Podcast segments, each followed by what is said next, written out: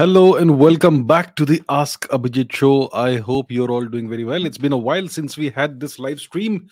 I've been traveling a lot, but here we are. I'm back. So I hope you're all very well and thank you very much for being on this live stream with me.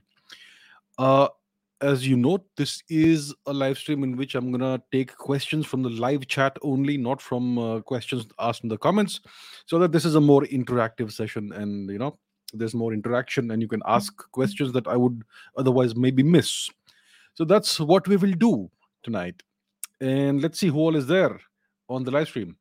I can see Shushrut, Abhishek Sharma, Rogue Gamer, Debosman, Pratik, Celestial Dust, Suraj, Aman Saini, Sunny, Imran, Shushrut, Abhishek, Rogue Gamer, Anupam, Adele, Kodzer, Saksham, Aditya, DK Boss, Herbie on wheels Vidhan challenge accepted Sanat Sonia Kalpana Aryan Kalind Akash Ajay Kumar Praveen Geetuparna Tanishk Koswi Yashvardhan Mebang Kitlang R Sagar Vanal Vanlal Ruatha Prakhar Jay Desai Pratham Snorlax Arthik Priyanshi Vladimir Putin, uh, Kedar, Harshit, Brajesh, Sumit, Vishal, Vinay Preet, pra, pra, Prashasta, Pilu.com, Akash,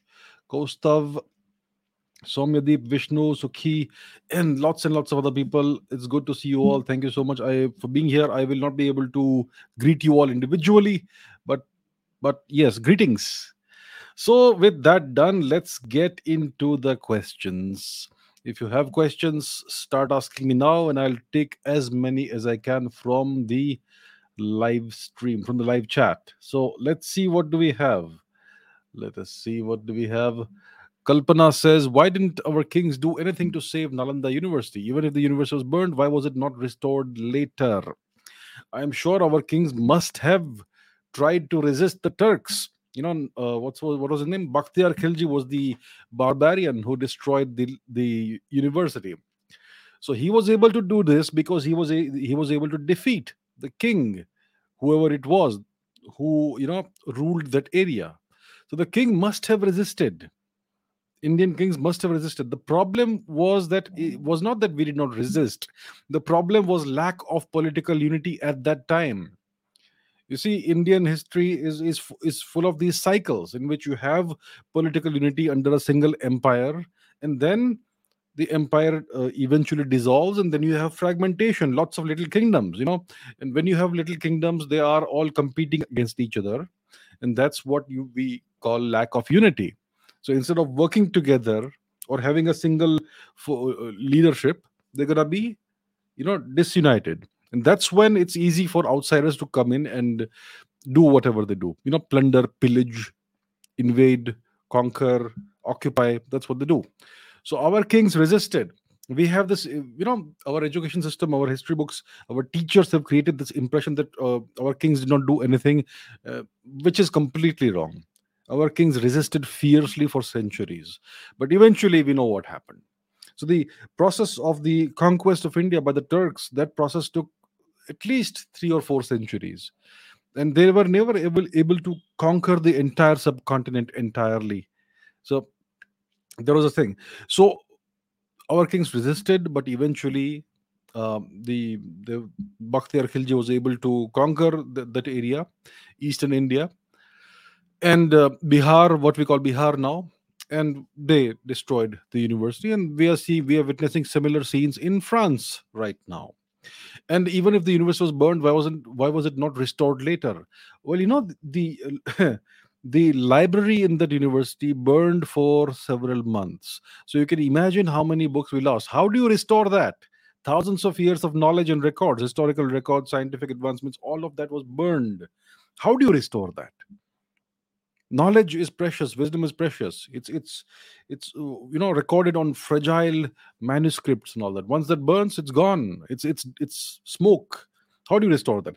And yeah so that's a library. What about the university itself? Well after that the turks ruled the area. And why would they want the university to be restored? It's not like they came there, they plundered, they destroyed, the burned, and then they left. No. You know, so there were waves upon waves of Turkic invasions, and eventually we know what happened the Bengal Sultanate, right? So when you have a Turk ruling Bengal and, and Eastern India, why would they allow the university to be restored and rebuilt? Won't happen. So, you know, we had universities, great universities, Mahavishwavidyalayas, all across the length and the breadth of India. And none of them exists today. So, you know, we were not allowed, our ancestors were not allowed to rebuild these universities. So, this is, you know, a cautionary tale for us. We have to learn from our history. We can never allow this to happen again. And for that, we need political unity. Even today, India is disunited. Even today, Indians are fighting each other. You see this all the time on social media, sniping at each other and saying, You are wrong, I am wrong, I'm right, you're wrong, fighting each other. Even today, the dominant identity for most Indians is the subnational identity. My region, my state, my language. And they identify by that first. They identify with that first, not as Indians. I may be Indian, but I am this or I am that. I speak this language. I'm from this region. I, am, I have this this religion, maybe foreign religions or whatever, and just keep on fighting, fighting, fighting, fighting each other. This is the problem. We still have this problem, and we also have this federal system, federalism, which makes India so internally weak. All the energy is spent fighting inside, you know. So that's the issue. So we still have much to learn and uh, much to change. The system that has been imposed upon us this uh, parliamentary demo- democracy system is not ideal for india. We need a better system. I'm not saying we need to reject democracy. We need to have a better democratic system. We are the inventors of democracy to so to say. Democracy was it first emerged out of india. So anyway that's the deal. And uh, yeah that's the answer to that question in brief. Um, Melvin says, What do you think about Peter Zeihan's assessment on India not becoming a major power because with many internal problems? Is it true from his perspective, from his point? Well, I have not uh, read what he has written or said. I have not heard what he has said, but okay. So, in case he, I, I'm aware of the guy.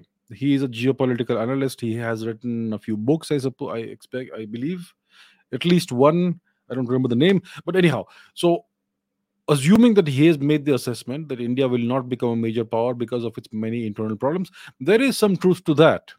See, Indians keep asking about when are we going to become a superpower. I would say forget about being a superpower or a Vishwa Guru. Try to become a reasonably like semi-developed nation first. You can't sprint before you learn how to walk, and we are still learning how to walk. So, like I just said about the previous uh, question, we have so many internal problems. It's true. We are so disunited. There is so much, uh, you know, the subnational identities that we have in India. Every state, f- every state in India fights the other. Certain states have political parties that espouse, you know, uh, soft separatist ideology. The the Aryan invasion theory has created this deep divide between the so-called Dravidians and the so-called uh, uh, Aryans which is completely fictitious. It's it's the Aryan tourism theory or Aryan picnic theory now, but whatever. But people have internalized these these fake ideas, you know, because and, and because we are still taught this nonsense.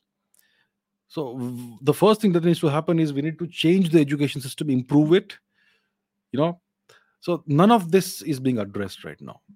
We have what the new education policy, which is like you know, putting um, putting band-aid on a on a gunshot wound on a bullet wound. That's the kind of thing it is. It does nothing. It doesn't address the real issues.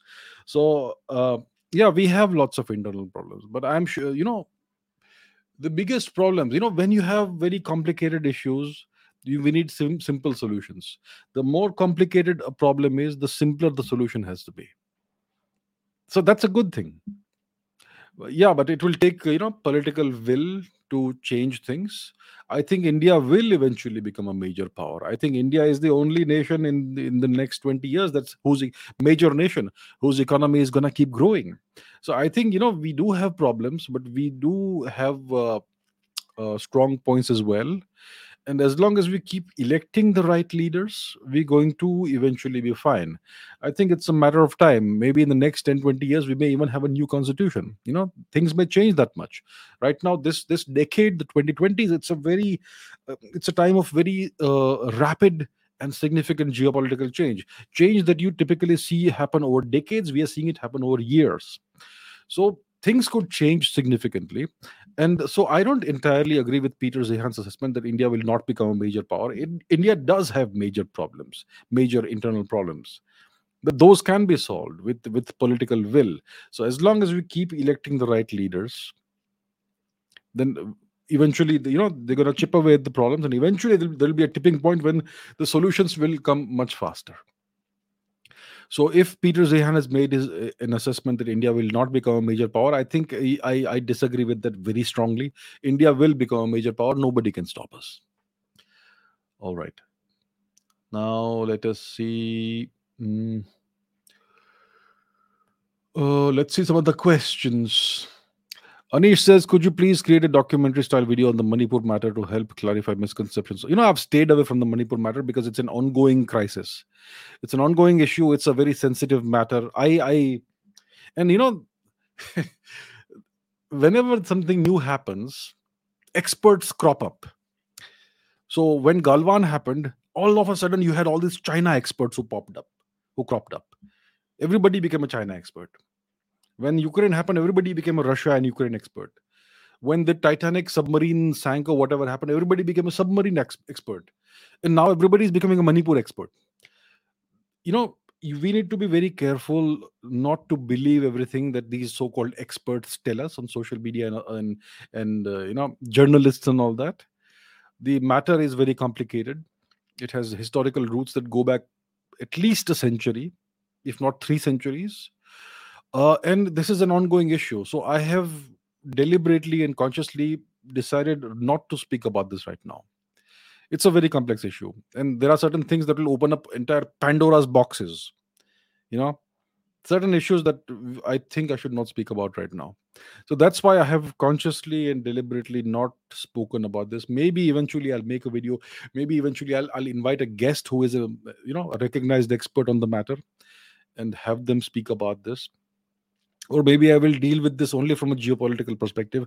So i think eventually i will do it but right now it's it's a very sensitive matter. That's all i can say. So i would prefer not to speak too much about this right now.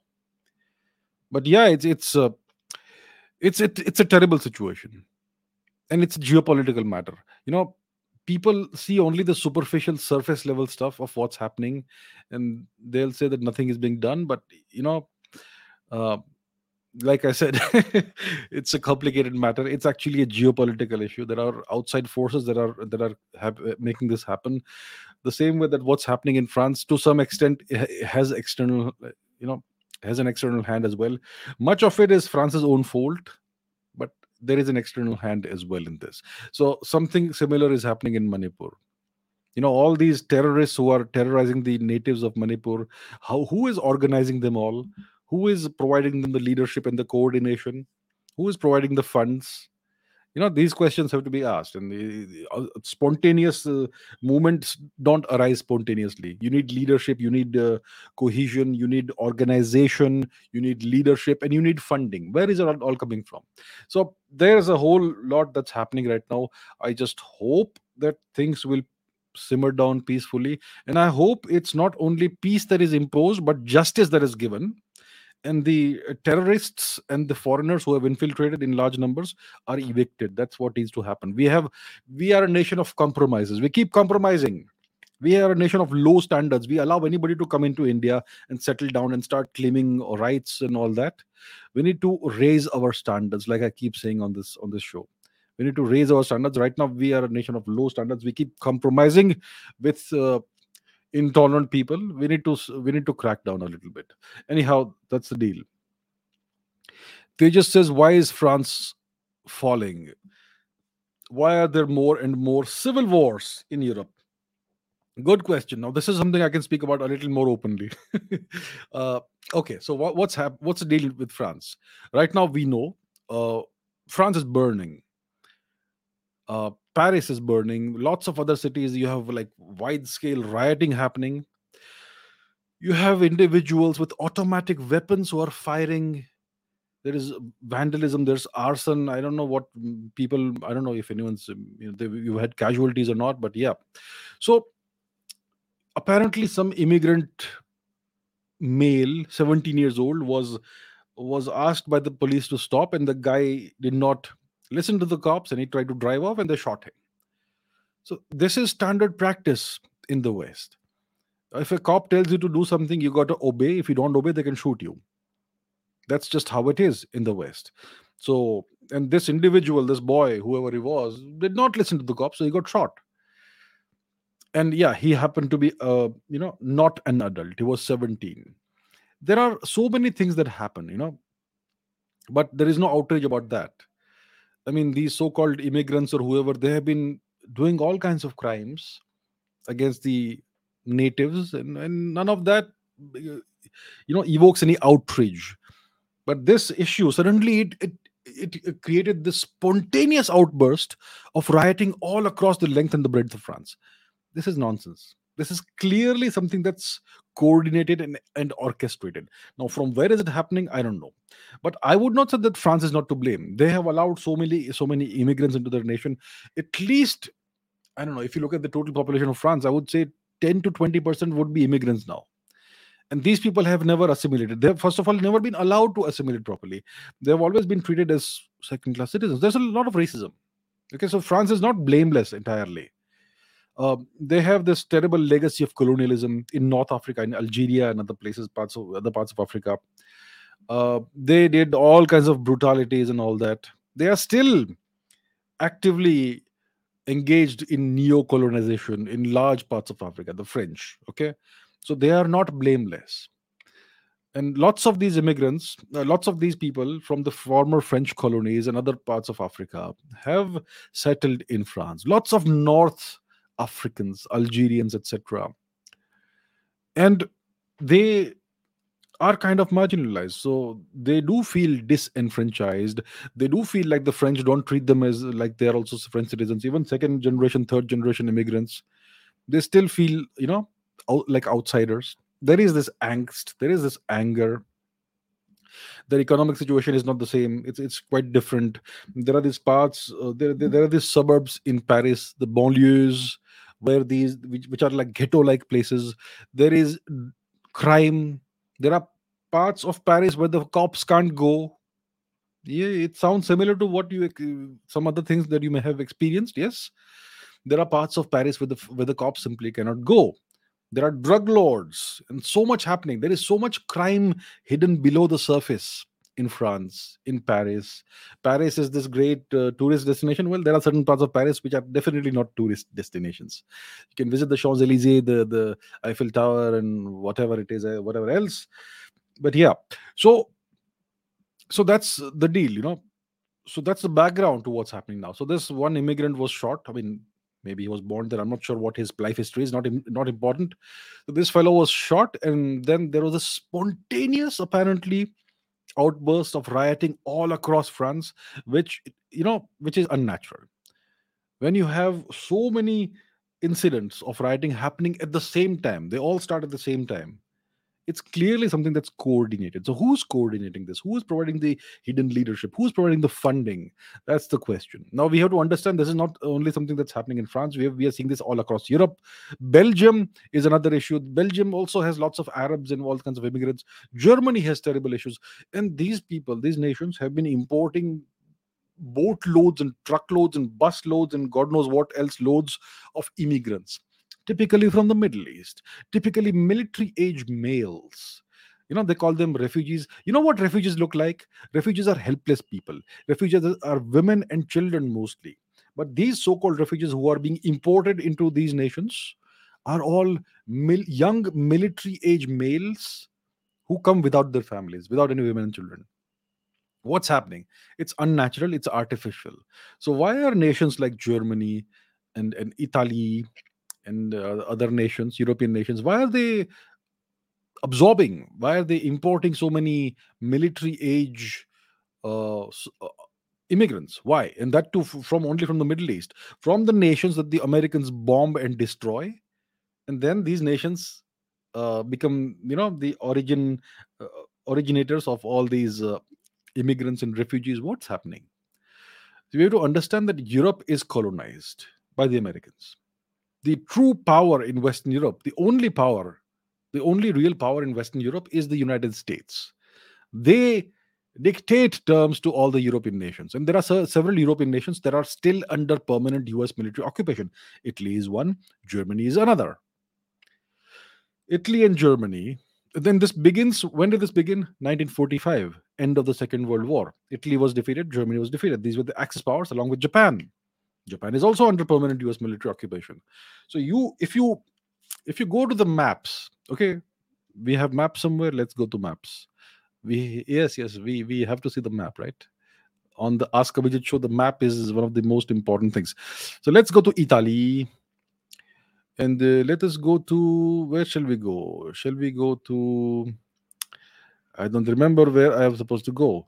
Is it palermo is it uh, cagliari sardinia i don't remember but the point is, if you know where to look, you will find US military bases all across Europe.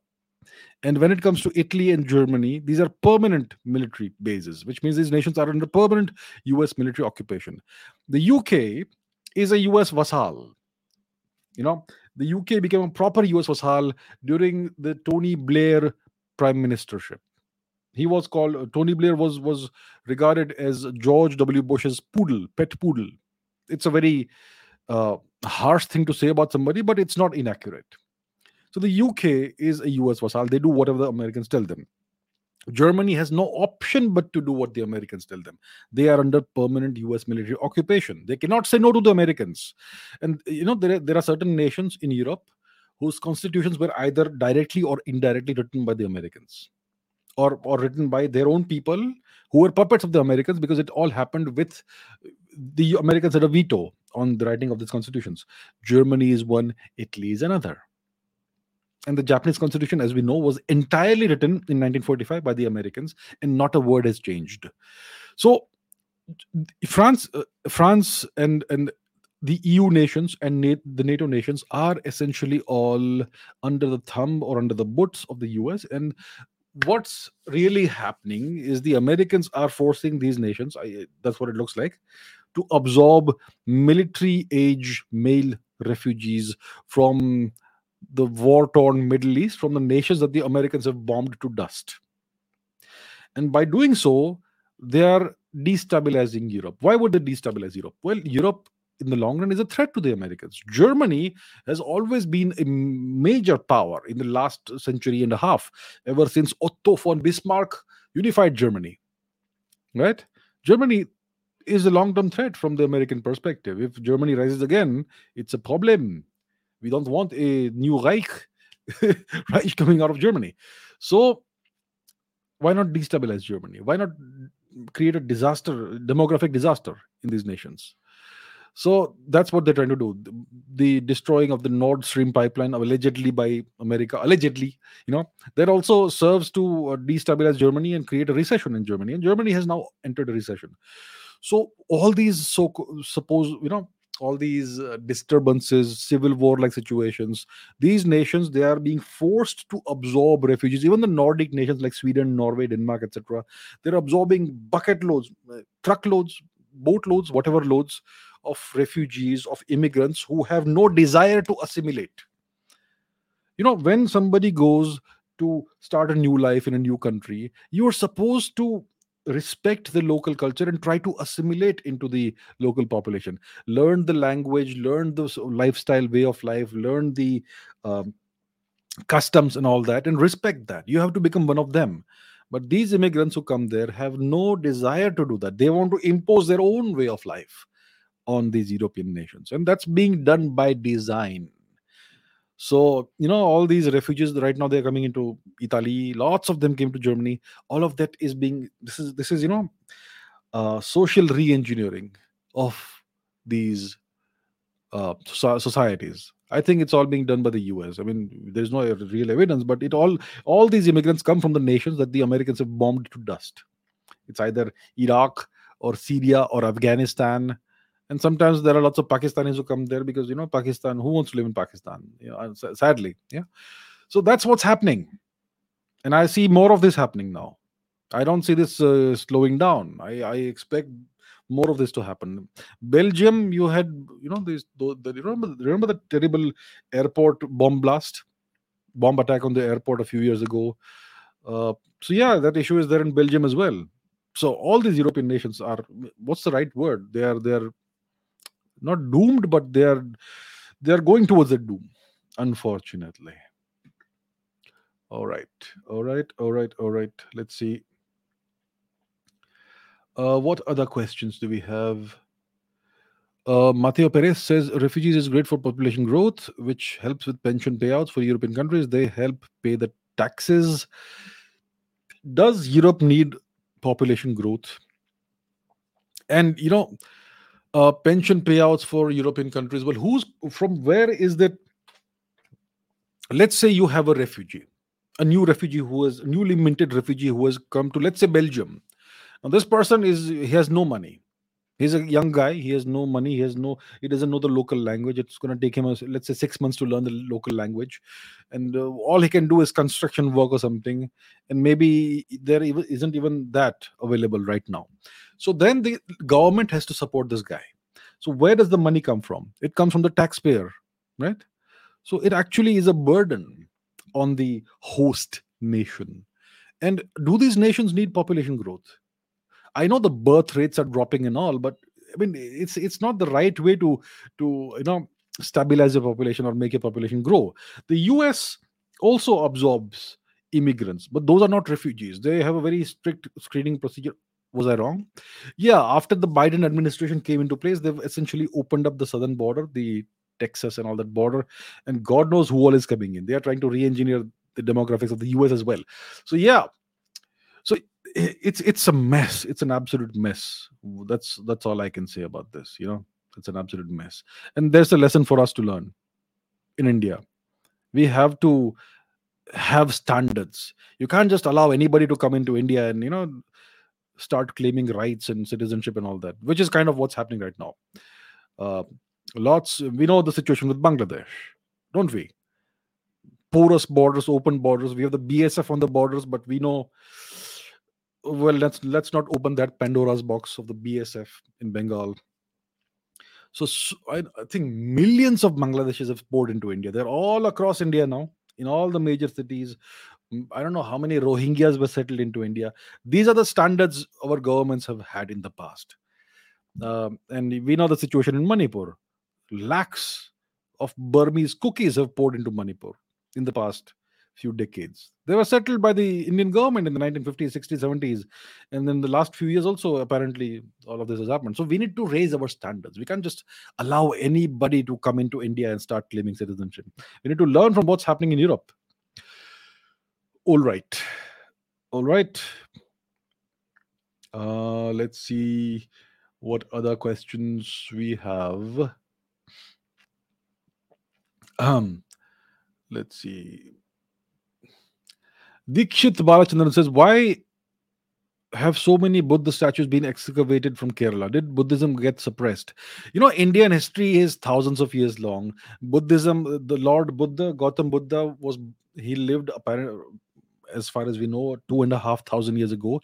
And there was an entire phase of Buddhism in India when both the Dharma, that particular flavor of Dharma, became the dominant brand of Dharma in, in, in, in India and that was uh, of course engineered by the Mauryan emperors in the, starting from Ashoka one of the greatest emperors of India and one of the yeah we know. So uh, there was a time in India when almost everybody practiced what we now call Buddhism. You know that particular flavor or brand or or, or variety of dharma. And then different times happened and uh, times changed and you know then Shankaracharya, Adi Shankaracharya came to the fore, and he once again uh, brought a different flavor or, or brand or variety of dharma to the fore. So these are natural events. These happen over time. It's not something that that happened over a week's time. It, it took centuries. So there's no suppression. There is this entire narrative that has been created. You know, like I said uh, some time ago, there are so many divisions that have been created within India, artificial divisions. They have separated Buddhism from Dharma. They've separated Jainism from Dharma. Yeah. So now Buddhism, Jainism, Hinduism are three separate religions apparently, and Sikhism also. 50 years ago, they were all, it was all part of Dharma. But now we see everything is separate. So whoever is doing this it's the academics the education system they are trying to create more and more divisions within india. And they have created this this narrative that buddhism was brutally suppressed by hindu kings by brahmins apparently. This is all nonsense. And i don't blame people for for wondering about this and, and asking these questions because this is what we have been taught this is what our education system teaches us for like close to for about two decades of our life. So we absorb this every single day every single year. Our teachers keep telling us this nonsense. Maybe they also believe this. Maybe they also went through this nonsense. So that's why this narrative has been created today that buddhism was suppressed brutally which is a lie. Which is a lie. Society changes over time. Society evolves over time and before the advent of the foreign colonizers like the turks and the and the europeans it all happened slowly gradually naturally organically over centuries. So buddhism was never suppressed. It just went out of vogue. It just went out of vogue over time right? And buddhism you know what was this guy's name? Alan watts. Alan watts said that buddhism is hinduism stripped down for export so it is a truncated and and and uh, more basic version of hinduism which is stripped down for export because hinduism is so com- complex and complicated that most outsiders can't understand it. They can't grasp it. So you have to oversimplify it so that outsiders can understand it. So that's what buddhism is. So that's why buddhism became very prominent later on in the east east of india so all the uh, regions of Eastern Asia that were once Hindu eventually became Buddhist. So if you look at the great temple of Angkor Wat, it was a Vishnu temple, and Buddha is regarded as an avatar of Vishnu. So it later became a Buddhist temple. It's the largest Hindu temple in the world. So it was you it was a hindu temple a shaivite temple but eventually it was used for buddhist practices as well and so on you have so later on china became what we call buddhist. Later on japan became buddhist. But if you see japanese buddhism today they worship all the gods that are that are hindu gods. You know they worship uh, kuber they worship lord shiva they worship ganesha they worship saraswati lakshmi. All the gods and goddesses of hinduism are part of japanese buddhism. So there is no real difference first of all between buddhism and hinduism the the value system is exactly the same. The morality is exactly the same. The lifestyle is exactly the same. But there are tiny differences you know in the philosophy and the text and all that. And that's what these tiny 2% or 1% differences are blown out of proportion. So it is something that happened naturally and organically over centuries. Buddhism was never suppressed. And there was a time when much of india practiced what we call buddhism. So you will find buddha statues everywhere in the country and unfortunately, most of the Buddha statues, especially in the northern north part, northern part of India, are headless. I wonder why. Anyhow, so let's see other questions. Um, what do we have? What do we have? Mm. Let us see. What oh, I can't snipe says. How did the Zoroastrians of Persia get mostly wiped out of Persia, even though the religion was a one which was dominant for millennia. And how can how did Hinduism resist such uh, such uh, terrible events and such a brutal faith? Uh, Persia is, if you look at the map, I'm, I'm not sure if people know the map, but let's take a look. Right, uh, Persia is present day Iran, more or less, you know. So historically, India was all the way up to Afghanistan, Tajikistan. When Chinggis Khan, the great uh, Shri Chinggis Khan, invaded uh, he went on his Khwarazm campaign and then he entered India. At that time, the border of India was at present day border of Tajikistan and Afghanistan. And west of Afghanistan and Pakistan, present Pakistan temporarily, we have Iran, which is Persia. so if you can see iran is much smaller than the indian subcontinent so and and it's right next to what is now called saudi arabia so the arabs were able to invade very rapidly and they were able to defeat the persian empire rapidly i forget the name of the last sasanian king you can look it up uh, so because Iran was so homogeneous and much smaller than India, and it's very flat, and you know, it's it's not that difficult to invade and conquer. As you can see, it's there are very few forests and all that. There are mountains, Zagros mountains, and all, but so on. So Iran essentially fell very rapidly, and the Arabs who conquered Iran were able to impose their faith, their religion on the natives within a matter of a couple of decades, two or three decades so within two or three decades, most Iranians, most Persians had been converted to uh, the religion of the Arabs. And some of these people, they chose not to give up their religion, so they fled to India by sea. And they were welcomed in India and they were given shelter and refuge. And their descendants still live in India and they still practice Zoroastrianism. And there were some Zoroastrians who in Iran who refused to give up Zoroastrianism and they were persecuted very badly. And I suppose they're still persecuted for their faith. Uh, so that's the thing. So their religion was dominant. Uh, I think, let's say 1000 BC is when it starts. We don't quite know when Zarathustra lived, but let's say 1000 BC. So 1000 BC to zero. So it the the religion was predominant in Persia for about 1600 1700 years minimum and then it, it was wiped out. And where did Zoroastrianism, eh, where did the religion of Zarathustra emerge from? It emerged out of the ancient Vedic religion, which was the predominant religion in in uh, all of India and Persia. The Persians were descendants of ancient Indians. That's the whole thing. Uh, so that's what happened. How did Hinduism resist this? India is much more complicated, much more, much larger, and for whatever reason, see, Hinduism is a decentralized religion. There is no pope. There is no head. You know, it's not a pyramidal structure, top-down uh, hierarchy, that sort of thing. Hinduism is completely decentralized, and that's the reason why even if they conquered large parts of India, there was no pope, there was no structure, organized structure, there was no coordination. So Hinduism survived wherever it existed. So that is the great strength as well as a great weakness of Hinduism because of the great because of the completely decentralized uh, structure of hinduism hinduism survived despite the despite the entire subcontinent coming under under foreign occupation uh, for about a thousand years. Of, of course we know what happened in afghanistan. The afghans were all hindus and buddhists and see what happened. Is there a single buddhist or hindu alive there today? I guess not.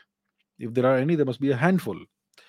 Uh, so that's what happened in Afghanistan. We know what happened in Kashmir, but much of India we still have the the old ancestral culture and religion that still exist, and much of it exists outside of, outside of India as well, east of India.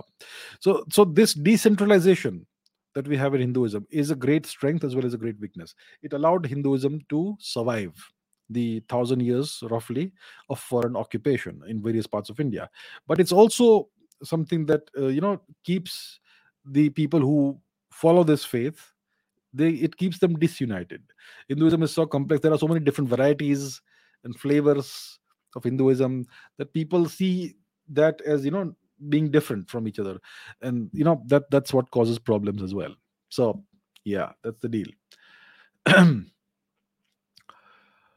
Okay, Tanmay says, What's your theory of what was there before the Big Bang? I personally think nothing was present before the Big Bang as per the Vedanta says Brahman was there. Can you expect convergent evolution? Let's talk about the Big Bang. I don't know what Vedanta says. You know, Vedanta and the, the Vedas are not scientific texts. We have our own cosmology of, uh, you know, how our our uh, ancestors imagined evolution to have happened, the evolution of the universe, and the time scales that we have in in Hindu cosmology are kind of you know the only time scales that ma- make sense on a cosmological scale. Billions of years maybe trillions of years that sort of thing. Uh, so in my theory what was there before the big bang? I have no theory of what was there before the big bang because we have no data all the data that we have is from after the Big Bang, the so called Big Bang. So I have no idea whatsoever. I can't even start to speculate about what was there before the Big Bang. Um, so yeah, listen, Vedanta is, is is spirituality, it is religion, it is philosophy.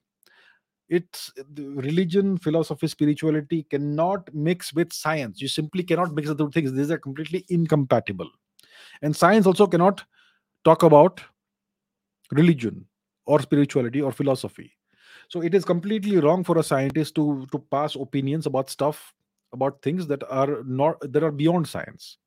And once again in the same way it is wrong for for people who, who don't have an understanding of science to pass judgment on science based on philosophy and spirituality and religion. These things cannot mix so uh, to answer your question in brief, I have absolutely no idea of what was there before the Big Bang because we don't have any data. Any data. Science is all about data. If you have data, if you have, uh, then the, from on the basis of data you can make a theory. But if you have no data, there can be no theory. There can only be pure speculation, which is pointless from a scientific perspective. All right, let's see some more questions. Why don't the Japanese people? Uh, Abhishek asks, why don't the Japanese people have any hatred towards the Americans due to the bombing of Hiroshima and Nagasaki in World War II? Good question. Good question. And you know, Japan is still under permanent US occupation. The Americans have more than 120 or more than 130 permanent military bases in Japan. Lots of them, in, lots of it is in Okinawa, for example. You can look at the map and find the bases, yeah, Kadena base and so on and so forth. So why don't the Japanese hate the Americans? Well, why don't why don't Indians hate the British or the Turks, the occupiers and destroyers of India? Why? It's the same question. It's because of the education system and the narratives that are created by the media and the politicians. So in Japan, you have a constitution. The constitution was written by the Americans in 1945. It was imposed upon Japan undemocratically and that's the constitution that's still in force. Not a single word has been changed. Secondly, the Japanese education system is also something that's totally influenced by the Americans. And the Japanese are taught from day one, when they are three years old, or whenever you start what kindergarten, nursery, whatever, they are taught a pacifistic ideology in the education system. And they are made to believe that the Americans are great, benevolent, uh, you know, uh, people. And uh, Japan was wrong I'm sure it was wrong in certain things, but whatever, right? So, uh, so it's the education system that uh, brainwashes people into believing things, uh, and that's essentially what it is. So, if you are taught the true history of what happened, you got to be taught the correct, accurate history. Japan did lots of terrible things in World War II, no doubt about it. But I would not agree that they were entirely, completely, 100% wrong. The their major where they went wrong is that they lost. So the Americans won, and because the Americans won, all of their war crimes have been whitewashed away. Hiroshima and Nagasaki were nuclear tests on civilians. It's it's. I mean, how more can you even be possibly more barbaric and brutal? So because they won all their war crimes have been covered up and because the japanese lost all of their war crimes have been you know uh, they they are they are talked about and they are highlighted. And similarly with with germany. I'm not saying the germans were good people. I mean the nazis were good people. Obviously they were not good people. They were terrible. Hitler was a monster. Killed i don't know how many jews and, uh, and romani gypsies right? The romani people. Yeah so so you know war is complicated geopolitics is complicated. There is no right there is no real right or wrong. I mean if i i, I agree that the japanese did uh, terrible war crimes. Nanjing is a horrible example. I don't even want to think about nanjing what they did in nanjing. Uh, and other brutalities in in eastern asia and all that. Uh, but so did the americans. So does every empire. Every empire indulges in brutality. Every empire indulges in war crimes.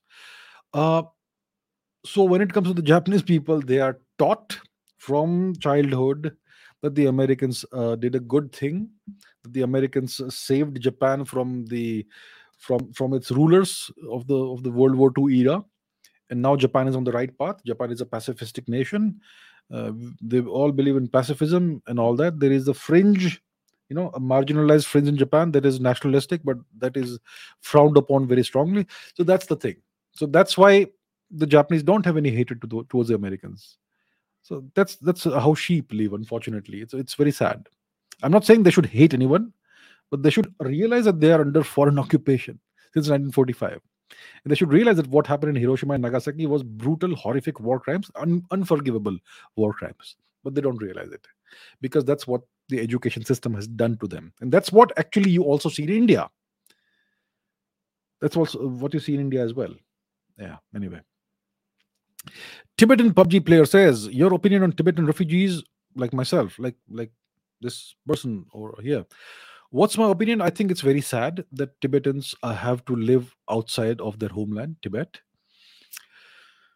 I think it's very sad what's happening in Tibet. Lhasa is a city where you have, uh, well, there are more Han Chinese in Tibet than, than native Tibetans now, right? It's terrible. Lhasa has discotheques and, and I don't know what, bars and casinos and worse. That's what it, they did to the holy city of Lhasa and uh, they they use Tibet. They extract all the resources out of Tibet, the the water and what whatever else is there. So yeah, it's it's it's sad. It's terrible, and this is something that our government, India's government, allowed to happen. They allowed the Chinese to do this. They allowed the Chinese to invade and conquer Tibet in 19 in the 1950s. They actually, it was the great Mr. Nehru who was in power at the time, the Nehruvian regime, and the Chinese were starving because they were so far away from China. They were they were so badly overstretched. So Mr. Nehru generously provided lots of rice to the starving, starving Chinese soldiers, and that's how the Chinese are able to conquer Tibet, thanks to the great Mr. Nehru. that's why you you have Tibetans who are forced to live in exile outside of their homeland, and thankfully. Mr. Nehru also allowed the Tibetan refugees to come into India and they were given shelter in India, which is something that we have always done in India. We have always given shelter to people who need need shelter so, uh, so I think the only place that Tibetan culture truly survives is now India. And other there are Tibetans in the West and other, other countries as well, but it properly survives only in India. So I I my opinion is that Tibetan refugees are always welcome. You are one of us. You, this is your home now, for now at least. Eventually, uh, I hope that Tibet will be will be free again. Maybe by 2050, we can make it happen. I suppose if India rises. And then I hope that uh, the Tibetans who live in India, who are born in India, will have the option of staying in India if they wish, or to, or going back to Tibet, or maybe be, being. If Tibet is liberated, we could have the kind of arrangement that we have with Nepal. So India and Nepal are two separate nations, two separate administrations, but we have an open border. And Nepalese people do not need a passport or do not need a visa to come to India you, they can just cross over and they can work in India and live in India as long as they want. There are no restrictions. And the same thing applies to Indians as well. And Nepalese are the only uh, people who are given the uh, privilege of serving in the Indian army. So that's the only other nationality that is given this privilege. And we also have the Indo Tibetan Border Police, right? ITBP. So I think when Tibet is eventually liberated, we will have we, we will we will most likely have a similar kind of arrangement like the one we have with Nepal, an open border and no restrictions or any of any kind. So I think that happens eventually. So until that happens, uh, I I I think I speak on behalf of all Indians, saying that Tibetans are welcome in India, and Tibetans, uh, you know, they they don't have this attitude of other refugees that uh, we are special and we need special rights and privileges and you need to the kind of like what we see in Europe, what's happening in France and other parts of parts of Europe and all that. You know, refugees who, who come in and then they they refuse to assimilate and they try to impose their lifestyle on the natives. The Tibetans have never done this, so that's something I really appreciate about it because it's the same culture actually. Uh, Tibetan culture is essentially a local, very beautiful local manifestation of Indian culture. It's the same value system, the same, the same values, the same philosophy. It's Tibetan Buddhism, Vajrayana Buddhism, right? So it's the same culture. So there are no cultural clashes or any such thing. So yeah, so yeah, that's my opinion about Tibetan refugees. All right, let's see what else do we have. Um, one Shuranga says, "What should I choose between the commerce stream and the chi- and the science stream? I will be making a decision soon. I would appreciate your opinion." Well, I don't know you. I appreciate that you asked me this question, but I do not know you, unfortunately, personally. I do not know your strengths and, and your weaknesses. Everybody has some strengths and some weaknesses. Everybody has. Everybody has certain aptitudes. Everybody has this unique set of characteristics. I don't know what yours are. So I cannot tell you. Unless I know you reasonably well, I cannot tell you what's right for you. So that is a decision, a choice that you have to make yourself. We need people in the commerce stream. We need people in the science stream as well. If you are in the science stream, you can either become a scientist or a teacher or a professor, or you could go into business and and you know into engineering or something and and do stuff for the nation or you could become an engineer or you could start an engineering firm or or you know a defense uh, equipment manufacturing f- firm or you could go into in, into computer science or whatever. So you, we need people in the science stream but we also need entrepreneurs and business people and people who are great at commerce. So we need both of these. All of this is important. So it's up to you. You have to introspect you know take some time and think about it. What are your strengths? What are your weaknesses? What are you good at? What are you not so good at and where could you in in, in what cap- capacity could you best serve society best serve the nation and and rise to the fullest of your potential? You have to ask yourself these questions take some time to do that and then i suppose i i hope and you can take the the advice of your family members your elders your well-wishers and then make the decision yourself. So that's what i would tell you. Without knowing you i cannot tell you which stream to take. But uh so do this and all the best okay let's see what other questions we have Vansh Bhatti says, please shed some light on the history of the Gurjars and the controversy between the Gujars and the controversy between Rajputs and Gujars. I don't see any controversy. This is what I keep talking about. We are so divided among ourselves. Rajput versus Gujar and Gujar versus Gurjar and all this. What's the point of all this nonsense? I just don't get it.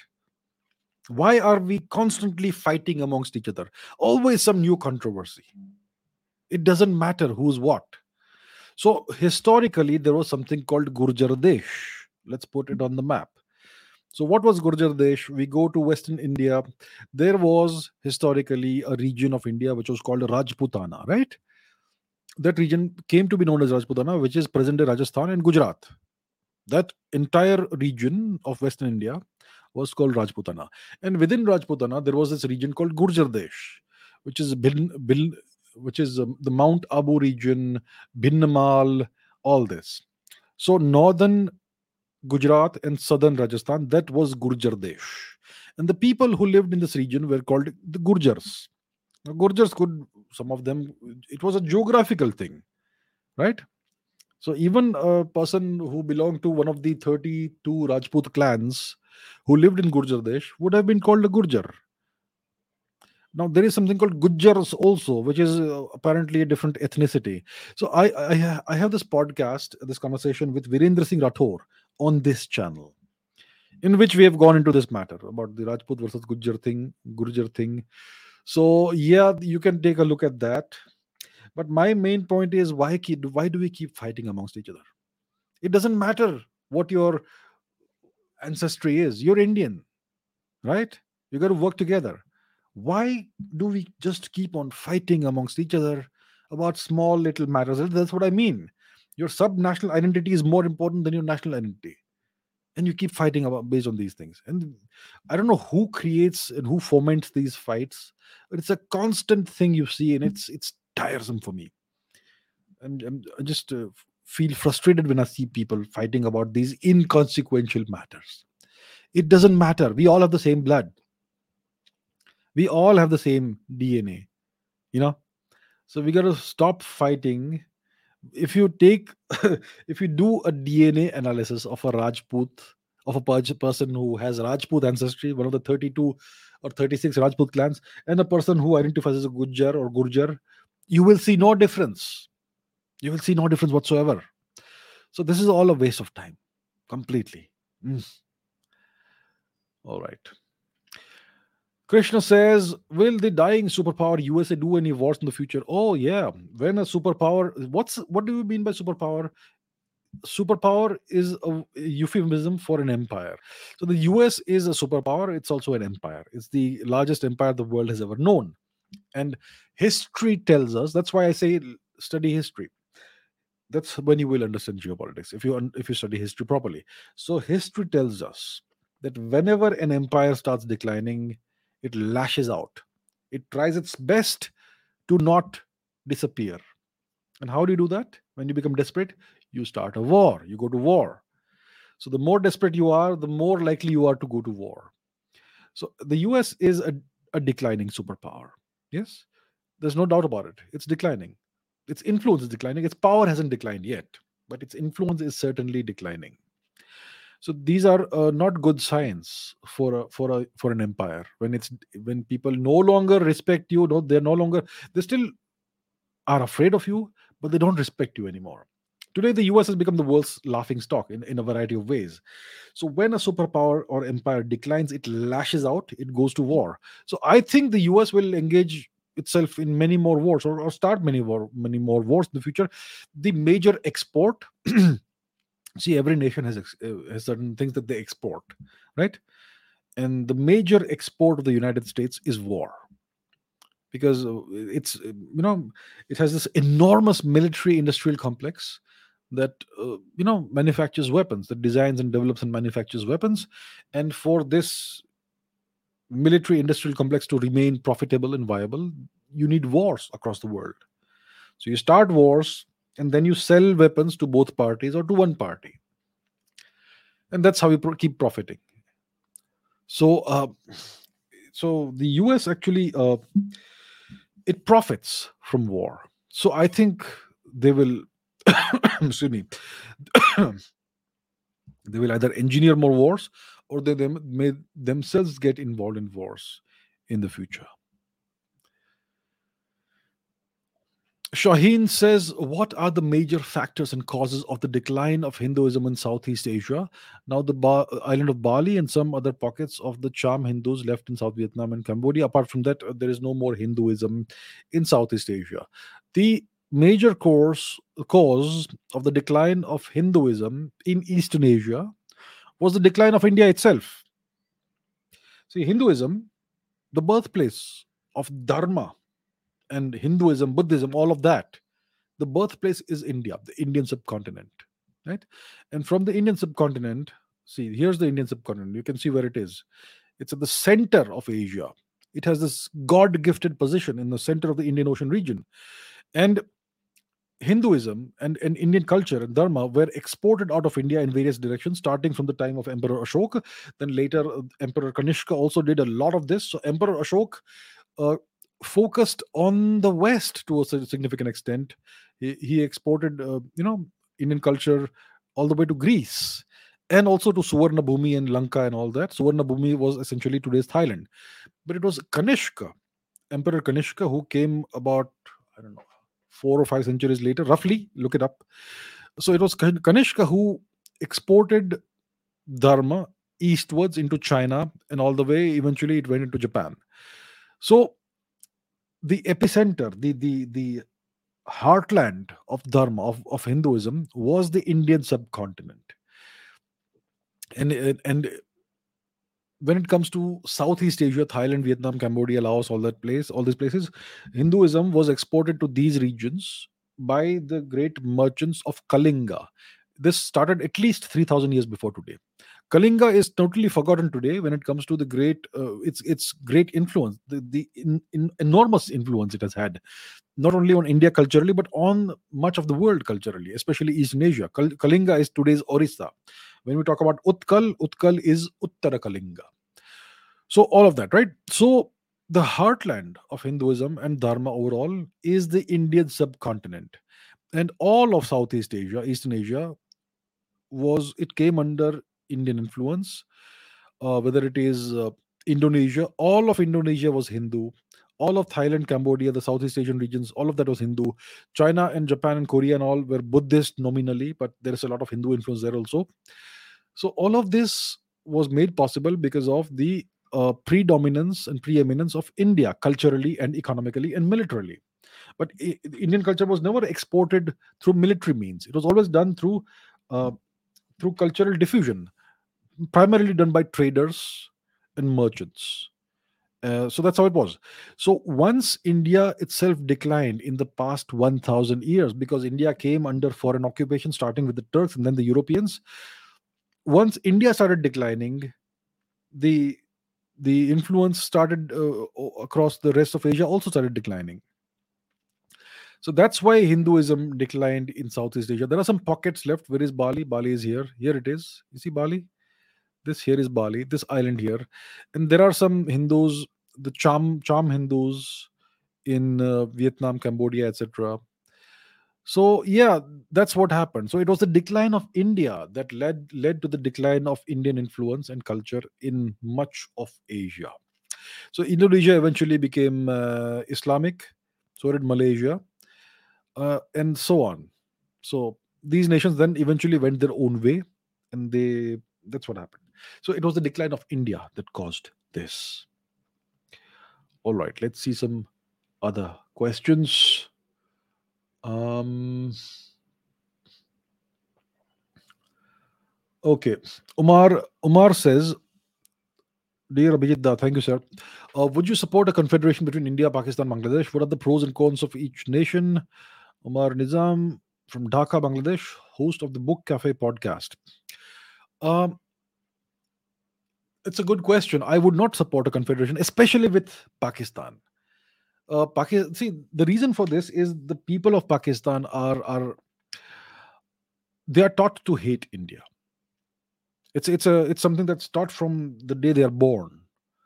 They have this visceral. Most I'm not saying all of the Pakistanis. I'm sure there are Pakistanis who don't hate India as well.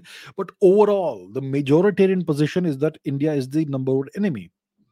This this there is a visceral, deep-rooted hatred for India. And Pakistan, we know what's happened over the past three, four decades, especially after Ziaul Haq came to power. Pakistan has become the world's, ma- like I said, every nation has a major export. The US exports war, Pakistan exports terrorism. Pakistan is the world's terrorism epicenter, terror central. You simply cannot have a confederation with open borders, let's say, with a nation like that. We in India don't want to have anything to do with Pakistan.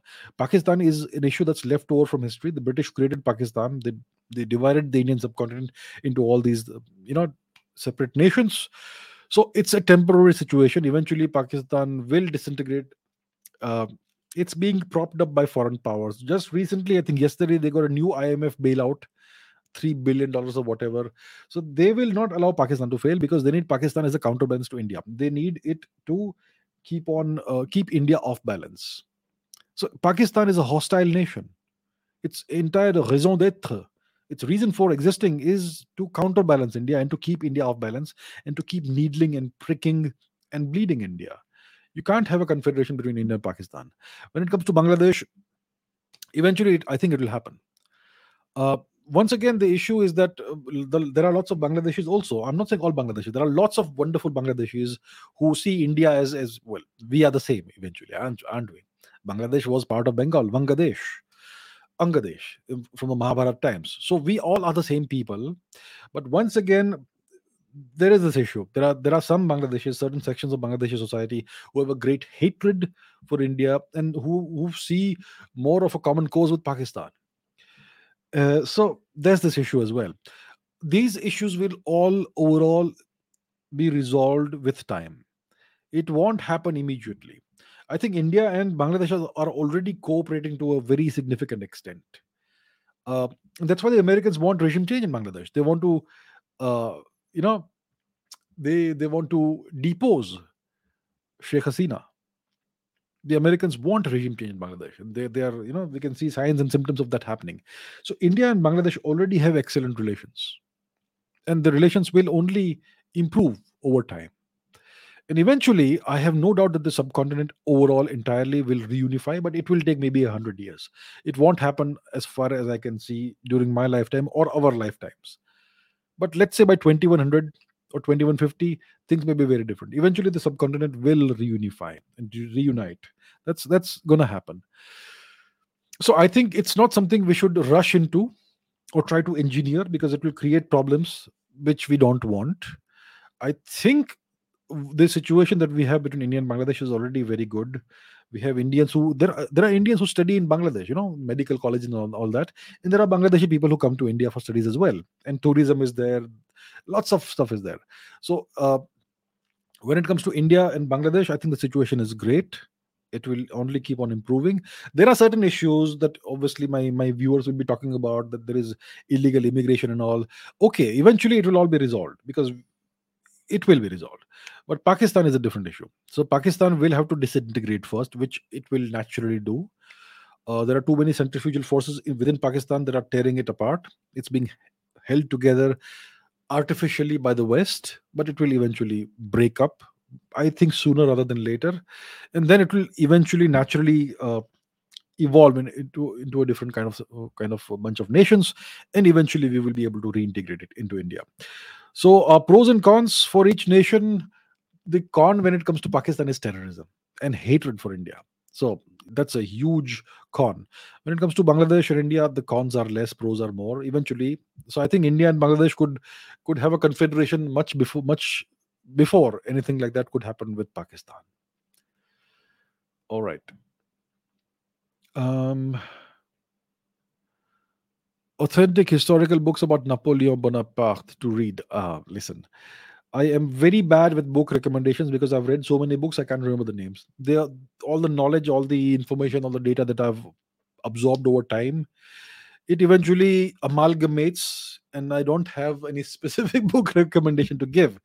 Uh, what I would suggest is go to Amazon or Flipkart or whatever, you know, your favorite uh, online retailer. Search for Napoleon in in the book section and see which book has the highest number of 4 plus star ratings that would be a good place to start right? Uh, i have a book or two somewhere here but i'll not go into that right now. So there are lots of good books about napoleon. Uh, so yeah do that. Go to amazon or flipkart or wherever. See the best books. Lots of four star plus reviews and that will be a good place to start. And it's it's never enough to read one book. You got to read more. At least like three four books to have a reasonably well-rounded understanding of a subject. Um, what do we have? What else do we have? Um, naiba whatever the name is what are the chances of modi winning the next election? I think modi is still in pole position to win the next election. Obviously there are foreign forces that don't want this to happen uh, primarily in the west. But I think uh, I I would say that the government should not become complacent, uh, like kind of the way the Vajpayee government became complacent a little bit. One would say, you know, with reasonable uh, accuracy. You know, in 2004, they were very confident they would win, and they lost. They ended up losing. So that sort of complacency should never creep in. There are lots of challenges, lots of issues. You see what's happening in Manipur I, I would say that it's being fomented by outside outside external forces to keep India off balance. So there are going to be these challenges. I have said this that the breaking India forces will intensify in their actions in the run up to the 24 elections. They will try their best to make the prime minister look bad and weak. And what's happening in Manipur is a symptom of that. They want to make the government look weak, right? So um, I, I think Mr. Modi should win the next election, and I hope he wins. But I hope that the government doesn't become too complacent. They should not take anything for granted. That's what I would say. All right. what else do we have? What else? What else? What else?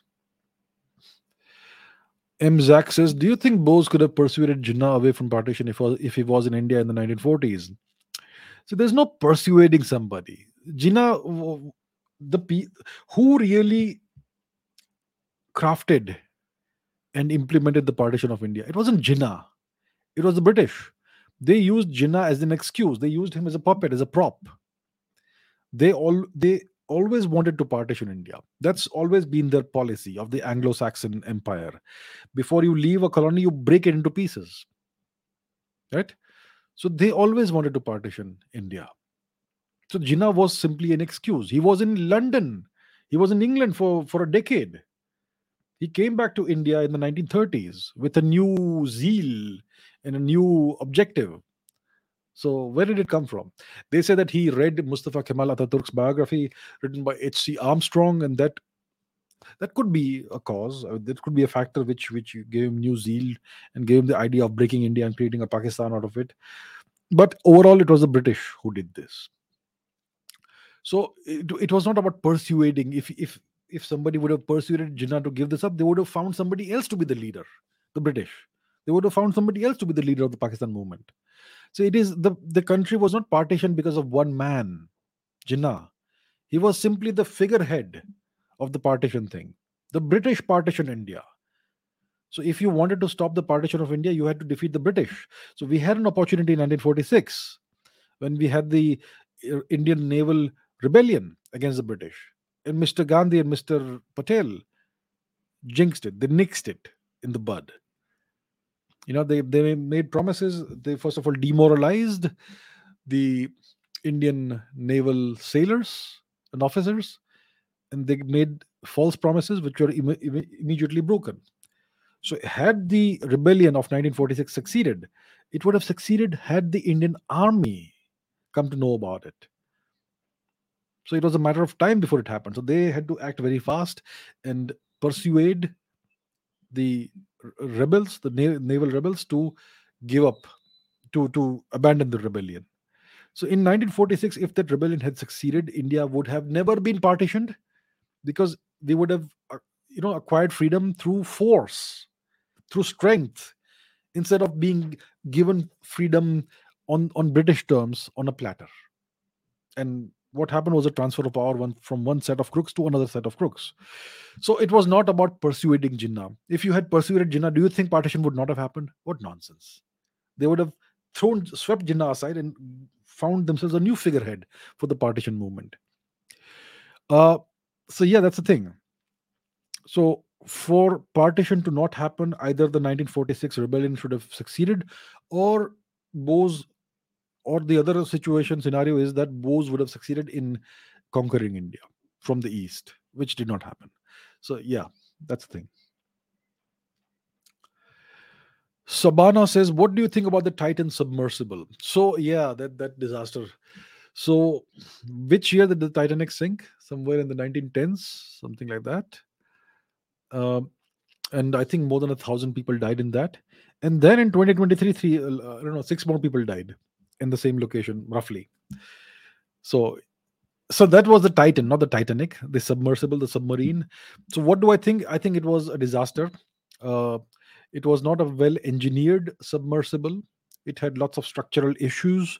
First of all its hull was made of fiberglass. You want something stronger than fiberglass when you have a submersible. Every submarine based on the material it's made of and the various engineering characteristics every submarine has something called a crush depth. It's the depth beyond at, at which the submarine implodes because of the pressure of the ocean of the water. So every submarine has a crush depth and every submarine has, a, has an operating depth be, below which you should not go. It can still go below that but eventually you will reach crush depth at which point the submarine simply implodes because it can no longer withstand the pressure of the ocean. And so, if you want to uh, construct a submarine that can do really deep dives, then you need to have sufficiently strong material for the hull and sufficiently good engineering. And clearly, this Titan submersible was deficient in both the engineering as well as the uh, the strength of the hull and it i think they had done a lot of cost cutting and cutting corners and all that uh, the guy the the the CEO or the owner of the company, he refused to hire competent engineers because they were white, apparently. I mean, what nonsense. Doesn't make any sense, but that's what he did. And used very basic equipment like like a I don't know what a gaming controller to control the submersible and all that. So there were there was a lot of cost cutting, a lot of cutting corners, a lot of shortcuts were taken, and yeah, eventually you know, we know what happened. It it it imploded. So yeah, it was an avoidable tragedy. but well, that's what it is. It's a lesson for future people, future engineers to learn. Okay, what else? Mm. Pavan Gaukar says, You use the word greatest empire the world has ever witnessed for America. Whom does but whom does this empire serve? Surely it does not serve all parts of its empire. No, it serves the people who control the empire.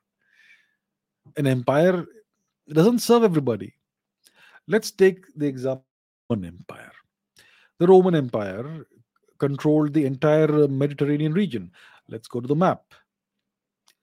So if we look at the Roman Empire, initially its uh, capital was Rome, and it controlled much of Europe. So the whole of the whole of Iberia, which is today's Spain, they had conquered uh, the British Isles.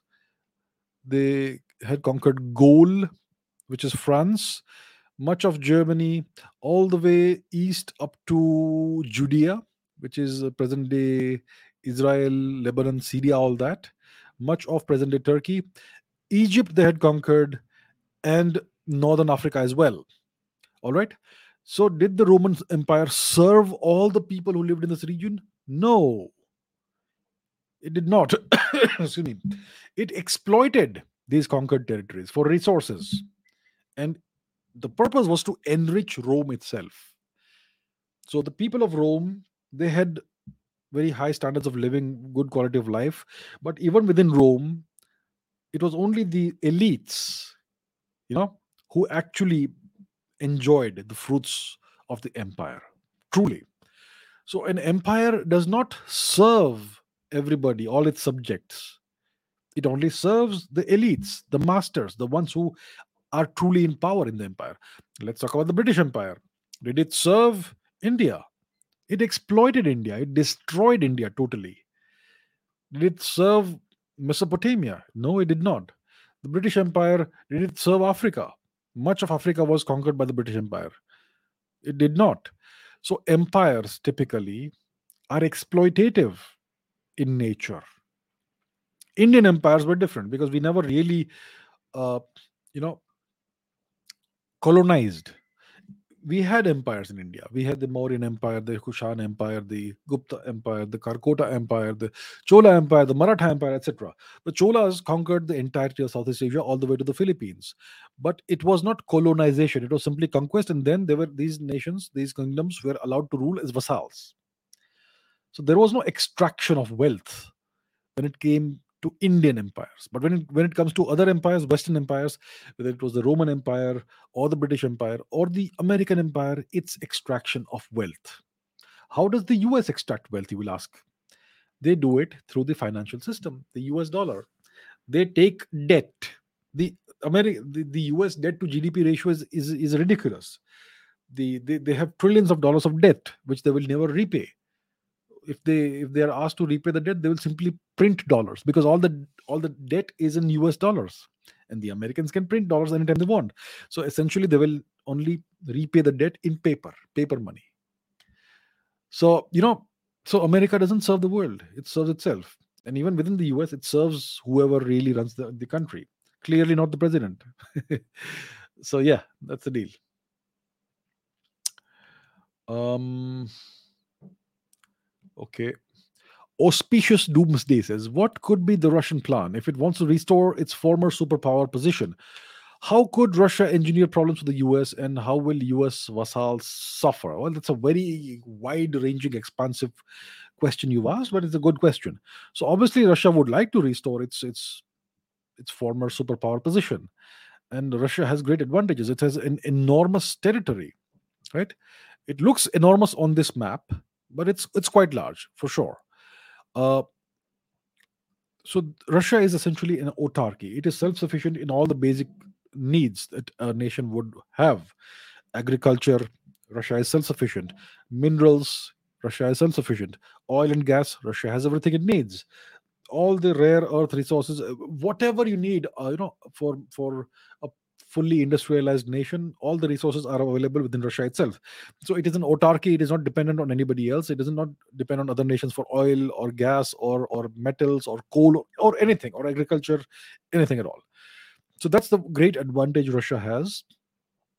And uh, eventually they would want to well, if it wants to become a superpower again, it has to become a great econ- economy again. It already has a huge military and the world's largest arsenal of nuclear weapons.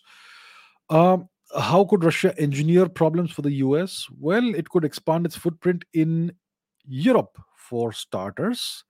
So Ukraine, it could eventually overtake. Maybe you know the for, former Warsaw Pact nations, the Eastern European nations, eventually could come under Russian sway if they are able to engineer that. And then once that happens, other nations would, you know, if if they are able to bring nations out of the U.S. orbit, that would that would cause a great uh, uh, decline in the US prestige and credibility, which is something that would engineer problems with the US throughout the world. And when it comes to Africa, also, Russia provides security and safety to various African regimes through the Wagner forces, for instance, and all that. And if Russia, uh, as part of BRICS, could, uh, you know, succeed in creating a new BRICS currency and creating a separate world order, separate, a separate economic and financial order that could also create huge problems for the US. So it's something that will happen over time. They will certainly try to do this, and the Americans will try their try try their best to resist this. So that's a tug of war we are witnessing in real time right now in the 2020s. And by the time 2030 comes around, I think the world could be a very different place from what it is right now. Um, this is a question I get a lot. What do I think about Andrew Tate? I don't know much about him. I have not.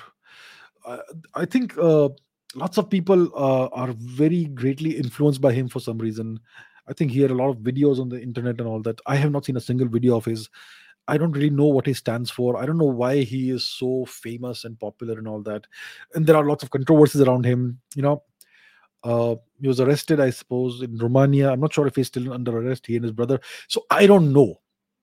I really haven't spent any time trying to research this in this gentleman and understand his life history and why he's so famous.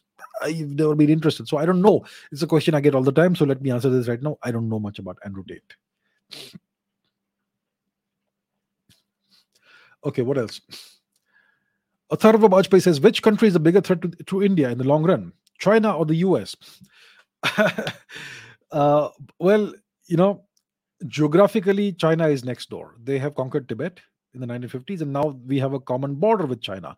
A very long, extensive border, which is completely undemarcated. The Chinese have refused to demarcate the border. They want to keep this issue open so that they can keep India off balance. They can keep on needling India, keep on pricking and pushing India, salami slicing, all that stuff. So that's a huge issue for India. And for India to resolve the China issue, we will have to resolve the Tibet issue, which means Tibet needs to be free again. Tibet needs to be liberated from the Chinese. And it's nowhere near happening right now. We are not in a position to do that right now. Maybe in the next 20 years, we may be in a position to perhaps do something about it. So, China is a long term threat for us. China is a long term threat, significant, real, and present danger for India. China, and why is China a threat? It's because India is the only nation in Asia that is that can pose a challenge to China. India is the only nation in Asia that can, uh, you know, possibly in the long run compete with China and surpass China. Historically, India has always been the world's largest economy until the 17, 1700s. And China was always number two, historically. Look up Angus Maddison's uh, research. So that's the potential that India has. That's been his, India's historic rightful position at the top of the global economic chain the world's largest economy. So China knows India's potential. And they've grabbed a lot of territory and all that. Right now, they've become so large, inflated. But India has this potential. So that's why the Chinese fear India. They fear India. And that's why China is a huge threat. Right now, China is way more powerful. Their economy is about what's India's economic uh, uh GDP right now? 3.7 trillion dollars or something. China is what 16, 17, something around that. So it's way larger and because of that it's a, it has a much more powerful military but it's tied out it's tied up in various places because they have started conflicts with everybody. So so china is a real and present present threat for india in the long run. The us the us also now sees india as a long term threat a long term competitor a long term rival. India is emerging. India is, is finally getting its act together. In the Indian economy is finally growing, and it's projected to keep growing for the next 20 years at least. So eventually, India could become the next China. That's a possibility. It's a possibility that the Americans will not discount. So that's why they see India as a long term rival. And they will do their best to not allow this to happen. How do you do it? You keep India under pressure by creating issues within India. You can start, you know, like what's happening in Manipur right now. That's an example. What happened when Donald Trump visited India? What happened at the time? I think we can all remember what was going on in India at the time. Uh, they can create a color revolution kind of situation. That's something they have perfected over time. They can destabilize India's neighborhood. You know, we know what's happening in Nepal, large scale Christian conversions. We know what's happening in other, other parts of the subcontinent, uh, and so on. So, so the US is also a huge threat for India. They don't want India to rise. They want India to be off balance. They want India to be only sufficiently strong enough to counterbalance China, but not more than that. So they will cooperate with, with India in, in certain ways, but they will also work against India in a lot of ways. They will keep demonizing India about eh, you know that that fake bogey of human rights and democracy and all that, which the Americans pull out anytime they need to pressurize a nation. So they will keep on doing that. So I think both nations are a threat to India in the long run. I have nothing against either nation actually. I would like to see both nations do well, but facts are facts. They both see India as as uh, as a rival, and they will do their best. The Chinese would like India to eventually break up into pieces, and so would the Americans actually, and they indulge in what they call subnational diplomacy, you know, and they they they fund various anti-India forces. The Americans do, the Chinese also do that. So it's an issue. It's a huge problem for India and the only solution for india is to keep rising keep rising and rise over the next 20 years do not get involved in any major military conflict keep rising grow the economy and once the economy is at a certain uh, certain place like let's say around 10 trillion dollars then we will be able to resist lots of these external forces and then we'll be able to solve internal problems which we are not able to solve right now so that's the situation india is in i think both nations are long term adversaries actually for India. So we try our best to maintain good relations. Uh, our, our prime minister recently, very recently, was in the US and he was given a very good welcome, very warm welcome. And both nations, both leaders, Mr. Modi and Mr. Biden spoke about what India and America have in common democracy and all those shared values or whatever it is, and all that this is the age of ai america and india all that so india will try its best to cooperate with the us and also with china in whatever way we can but overall we have to be realistic that both nations see india as an adversary in the long run so india is going to have to walk the tightrope do the tightrope walking act and hopefully we do it right which for which we will need the right leadership so if india votes the wrong leadership into power it's game over essentially. Okay. Um, what else? Rakshasi Raj Hey says, Does Sanatan Dharma support feminism? Feminists talk about equal rights, but not about taking responsibility. Dharma teaches about performing duties. And doesn't feminism lead to the emasculation of men? You know, feminism is a foreign concept. It's it's a newfangled concept that came out of the West. It emerged out of the west west because of the defects and deficiencies and horrors of western society women were horribly downtrodden in the west so feminism uh, it's a whole history you know i'll not go into the details but it, first i think emerged out of the us so over there in western society because of the cultural values and all that, you know, the Catholic Christian values or whatever. Because of that, women were second class citizens. They were very badly downtrodden. They had no rights. Until the mid 20th century, women did not have the, the right to vote in many nations in Europe. I think until the beginning, until the 1990s, I think there were certain parts of Switzerland where women could not vote. They did not have the right to vote. So that's the kind of society the West is. So that's why feminism came out of necessity. It arose out of necessity. They had to do some. Women had to do something about this um, to get uh, the same rights as men. So then feminism emerged. That's the emergence of feminism, and then feminism kind of became the dominant ideology. And now it, it what uh, this the comment says over here, the emasculation of men. It's true. So now what's happening is that this uh, feminism is merged with the woke ideology and all that and what we are seeing now in the west is that men are becoming feminine and women are becoming masculine and it is men who are now the oppressed gender that's the weirdness that's happening in the west. When it comes to sanatan dharma there is no concept of feminism and there is no concept of equal rights.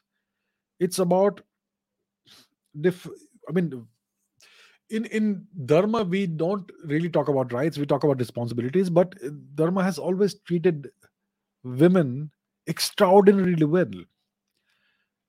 You know women actually have a more exalted status than men in in a in, in many ways so you know we have to understand that this concept of equality is is is wrong. There is no equality in nature. There is no equality anywhere in the world. Right? You cannot equate a man with a woman. These two genders play different roles. And now they'll say why are you talking about gender roles?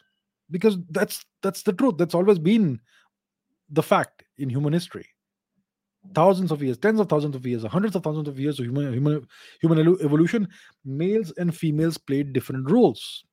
Now we have technology and the human male brawn and brawn and muscle power is not really required. I agree. So today gender roles and all that is uh, are naturally changing.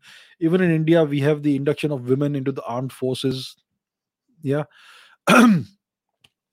So uh, that's just how things are changing and a lot of it a lot of it is because of western influence. But yes feminism leads to the emasculation of men. And today the thing is in the indian education system especially in colleges and universities they teach what what do they call? Gender studies or whatever it is. And uh, feminism is taught. So women so girls are made to feel like you know they have been oppressed for thousands of years throughout history that was true in the west but not in the east but that's what they're taught so then this concept of feminism also has emerged in, in india and women want to be like you know the way the western women are the stronger the more dominant gender and all that so it's it's a mess I, I hope too much of this doesn't get introduced into India. The education system is mainly to blame, and also the entertainment industry.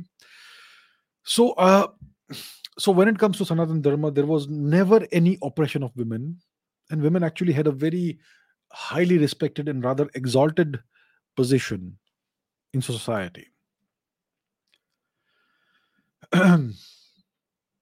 okay. Um, Rahul says, I see a massive amount of hatred, prejudice, ridicule from Europeans and Americans about India. Plenty of dehumanization. Why do they have a track record of being so sh- shockingly hateful? See, Europe has always been racist. America is nothing but an outcome and, and a new colony of Europe, settler, settler colonization. and uh, all of this uh, goes back to the Catholic Church, the Pope. So when uh, Cristoforo Colombo discovered this new land, he thought it was India, it was actually the Americas um, the Pope gave the right to the um, to the to the explorers excuse me to to claim any territory as their own as long as it did not have Christians. So if so, the this thing was created that if a person if if a society is not a christian society it is subhuman it is inferior and it can be enslaved and destroyed and that's what actually happened and that's what colonialism was um, so that's something that's part of their culture. It's part of their history the europeans. And the americans are nothing but you know settler european settlers who have settled who settled down in this new continent after destroying the natives. This horrific genocide of the native americans happened. At least at least 50 to 100 million individuals people innocent people were killed by the europeans. Uh, so now what we see is that the west is no longer the predominant force in the world. It is still the richest uh, block, so to say, in the world, the so called first world, the global north, so to say. They are still the richest, but now the East is emerging, especially China and India. They don't see Russia as part of the West, so Russia itself now is part of the East. So the East is emerging. And the three major poles are RIC, Russia, India, China. And obviously, when a dominant power sees new powers emerging, they are jealous and resentful. And that's why they will try to demoralize these new emerging powers by making them feel inferior, which is why you see all this ridicule, this prejudice, this hatred, and the dehumanization. So it's actually a symptom when it comes to India of India's emergence as a new power in the world, as a, as a new economy, a major economy, and a major geopolitical force, which has happened very rapidly after the Ukraine war. So, because India is now emerging, and India is no longer, uh, you know, subsidiary or or, or uh, you know dominated by the West. That's why you are seeing this jealousy and this hatred and this prejudice and this ridicule and the dehumanization, which is a symptom of their helplessness in the face of India's uh, rise. India is beginning to rise now. India is essentially where the Chinese were in the 19 late 1980s, early 1990s. That's where India is at now. It's just early days. India has at least two decades of very hard, intense work in front of it for India to be where China is today, at least 20 years. So Indians should not get complacent that we are rising, we are now Vishwa Guru, we are superpower. No, no, no, we are beginning to learn how to walk. Remember that. And the world notices this. The world now notices that India is becoming more confident and India is actually now rising. So that's why they don't like it. And that's why we see this attitude. And this entire thing of racial hatred, racism, all that, it's part of European culture. It's part of the European DNA. So not not surprising to see all this. Aparna says, What's your analysis of the Wagner Group revolt in Russia? What does it tell about Russia's internal affairs? I have an entire video about this, which, which came out two, three days ago. Uh, take a look at that. But if you want me to answer right now in brief, it was a psychological operation. It was not a coup at all. it was a redeployment in broad daylight, essentially, of the Wagner forces from Ukraine to Belarus. Let's take a look at the map. so let's go to Ukraine. We know where it is. So the Wagner forces were in the Donbas region, which is uh, eastern Ukraine, right? And they fought the Battle of Bakhmut, which is here, which is now called Artemovsk.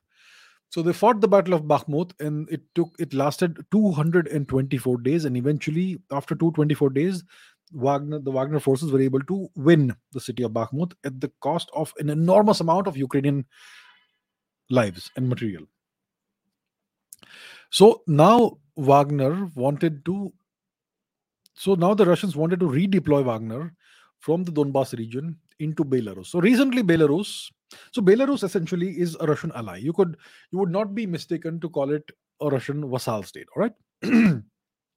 And recently, just a month or so ago, in the past month or two, Russia has transferred tactical nuclear weapons to Belarus territory.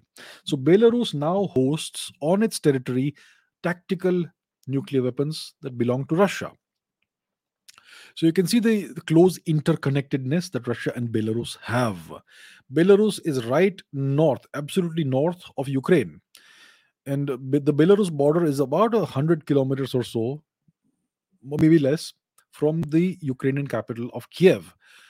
So what the Russians wanted to do was they wanted to redeploy the the Wagner forces that had done their job in, in, in successfully in the Donbas region. They wanted to redeploy them in Belarus all the way.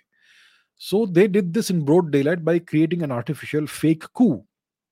So you know Yevgeny Prigozhin, the boss of Wagner, has done this in the past. On May, in the beginning of May this year, he claimed that Wagner was retreating and withdrawing from Bakhmut because the Russian military under uh, Sergei Shoigu and, uh, and the other guy Gerasimov they were starving Wagner of ammunition. So he said we are withdrawing, but they did not withdraw and they won the battle. So it, it was it was a psychological operation. They fooled the West and, and Europe and the world into believing that there was there was dissent within Russia, within the Russian forces, and there was a rebellion and that Putin had lo- uh, uh, apparently lost control of what was happening. But that was, that was not the case. So now this was an even bigger psychological operation, an even bigger deception that Wagner did. They pretended to create, uh, to start a coup, right? And they marched towards Moscow. They took the city of Rostov on Don. Yeah, they captured the city.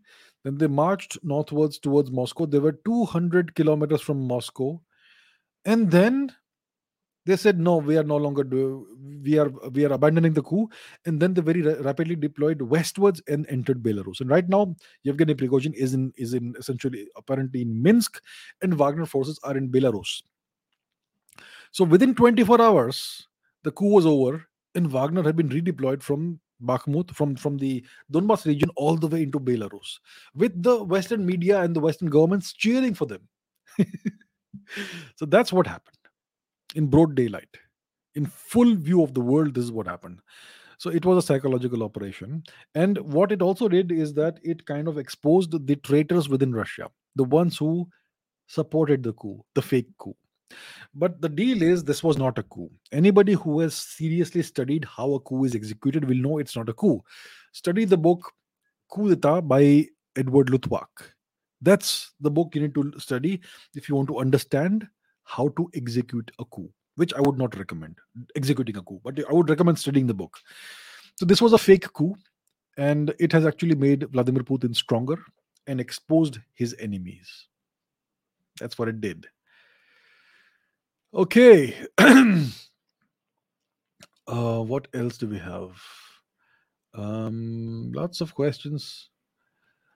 Prathamesh says predict the analyze the events for the next 15 days. I cannot. I have no idea what's going to happen tomorrow or the next 15 days. That's not what I do.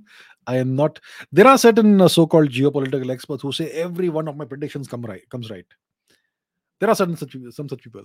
You know, they they have made they have created a name for themselves by claiming that they always make accurate predictions.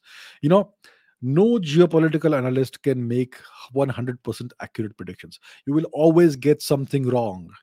So i am not in the business of predict- predicting events. I analyze what's happening and i can give possible scenarios of what could happen. But i cannot predict what's actually going to happen. I, I can always get things wrong. I think everybody gets things wrong. I don't think it was fake sir. All right amnesia it's up to you to believe what you want to believe. Entirely your your choice. So so if this was not a fake coup then what what was the outcome of the coup? So prigozhin went through russian territory for hundreds of kilometers. He was not stopped. He was not arrested when he could have been arrested. The he was given unimpeded access you know on the m4 highway for hundreds of kilometers he was allowed to go into belarus and what was the outcome of the coup if you don't think it was fake? If it was a real coup, Putin would have crushed them.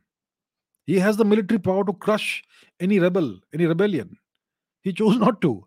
Anyway, it's up to you what to believe. I can give you my analysis and you can make your own decisions and, and understanding based on that. All right, that's fine. I respect your opinion. I respect your right to have a different opinion based on your understanding of how things have gone. Ramay Raj Singh says, How far behind are we in jet engine technology? Will we be able ever be able to pull it off? See, the one stumbling block when it comes to jet engines, so we have to understand how jet engines work. There are various different kinds of jet engines. Let's talk about the standard turbofan engine engine that we have. Uh, that is used in fighter jets, fighter aircraft. So inside a jet engine, what happens is you suck in air from outside, you mix it with fuel, you ignite it, and that ignition is essentially results in an explosion that you control, and that expels gases out from the outlet behind the jet, jet engine, and that's what impels that what's provide that what that is what provides the the impulse that that uh, that powers the aircraft, the, the jet. So that's what propels the aircraft forward. So you suck in air from uh, from from from ahead from uh, from let's say this is a jet engine. This is the inlet. So air will be sucked in from here, and inside there will be an ignition. It will be mixed with the jet uh, with the jet fuel. It will be ignited, and there's a whole you know there are the turbine blades and all that which will, which will spin, and the uh, exhaust will be ejected from behind, and that's what propels the uh, jet engine in the aircraft forward. So inside the engine, you have incredibly high temperatures. 1500 2000 degrees celsius. I'm not sure exactly what the temperature is. You can look it up if you want. But we have extremely high temperatures. Temperatures beyond and, and the temperatures are higher than the melting point of iron and steel and many metals so then the question is if the temperatures are so high for a jet engine to have a certain amount of thrust which you need thrust is measured in kilonewtons when it comes to jet engines right? Uh, so if you want a certain amount of thrust you will have a you will need a certain amount of certain temperature inside the jet engine. And this temperature is higher than the melting point of your standard metals like steel and all that. So then of what material do you make your turbine blades? Your turbine blades have to be able to withstand that those temperatures for a sustained amount of time. And not only for one mission but for a few hundred missions for let's say at least 100 missions. So what material will you make that turbine blade out of? So that is the crux. That's where we are behind. We have not invested in material science so when it comes to let's say the, the general electric uh, f whatever engine it is the, the, the turbine blade is made out of a single crystal of a certain metallic alloy a single crystal. You don't take molten metallic alloy and you cast it and you make turbine blades out of it. You don't do that. You grow the entire turbine blade out of a single crystal of that metal metallic alloy and that is a very specialized specific technology. India has not been able to develop it thus far because it's extremely it takes a lot of time to develop it. Lots of trial and error. You have to try and fail several hundred times to get it right. So we don't have the infrastructure. We don't have the researchers. I think we have a jet uh, engine uh, research establishment somewhere in Bangalore or something. I'm not sure. They have been trying to develop the the what is it called, the Kaveri engine, and the Kaveri engine gives a certain amount of thrust, which is insufficient for what we need. I think the thrust the thrust it gives is about 50, 60, maybe 70 kilonewtons. I don't think it's up to 70. So it's in it's enough to power drones and all that, but not enough to power a, a fighter jet. So I think the Tejas fighter jet needs at least 110, 120 kilonewtons of thrust, if I am not mistaken. If I'm not mistaken, I don't have the numbers in front of me right now. But yeah, so for that, you need an engine which can generate a very high temperature, higher than what it is, but we don't have the uh, ability to to to create turbine blades that can withstand those temperatures. So the crucial technology that we are missing is the turbine blade technology. How to build turbine blades that can that can withstand those incredibly high temperatures. So that's done by by growing the entire blade out of, out of a single crystal of a specific metallic alloy which contains nickel and certain other metals if i am not mistaken. And that's what we have not been able to do because we have not invested in material science research that's why we are far behind. Eventually, we'll be able to do it. I'm not sure what the status is right now. Maybe it's classified. Maybe it's secret. Yeah, we don't reveal these uh, this information to the public. So I am not sure where we are in the development of an indigenous jet engine. Right now, we have uh, signed a memorandum of agreement with uh, General Electric, I think, of the US, in which they will transfer certain amount, certain a certain amount of jet engine technology to India and these engines will be built in India, which is a, which is a good start. And some people say it's about eighty percent of, of, the technology which will be, which will be transferred. We that remains to be seen. It's just a memorandum a memorandum of understanding that's been signed thus far. Uh, so we will have to see how much technology we actually get, but we will certainly not be given the crucial technology, the uh, single crystal turbine blade technology. That is something we will have to find a way to develop on our own. So that's the issue. We will eventually be able to pull it off. It will take time, maybe 10 years, maybe 20 years. You know, optimistically, maybe less, but realistically, maybe 10, 20 years.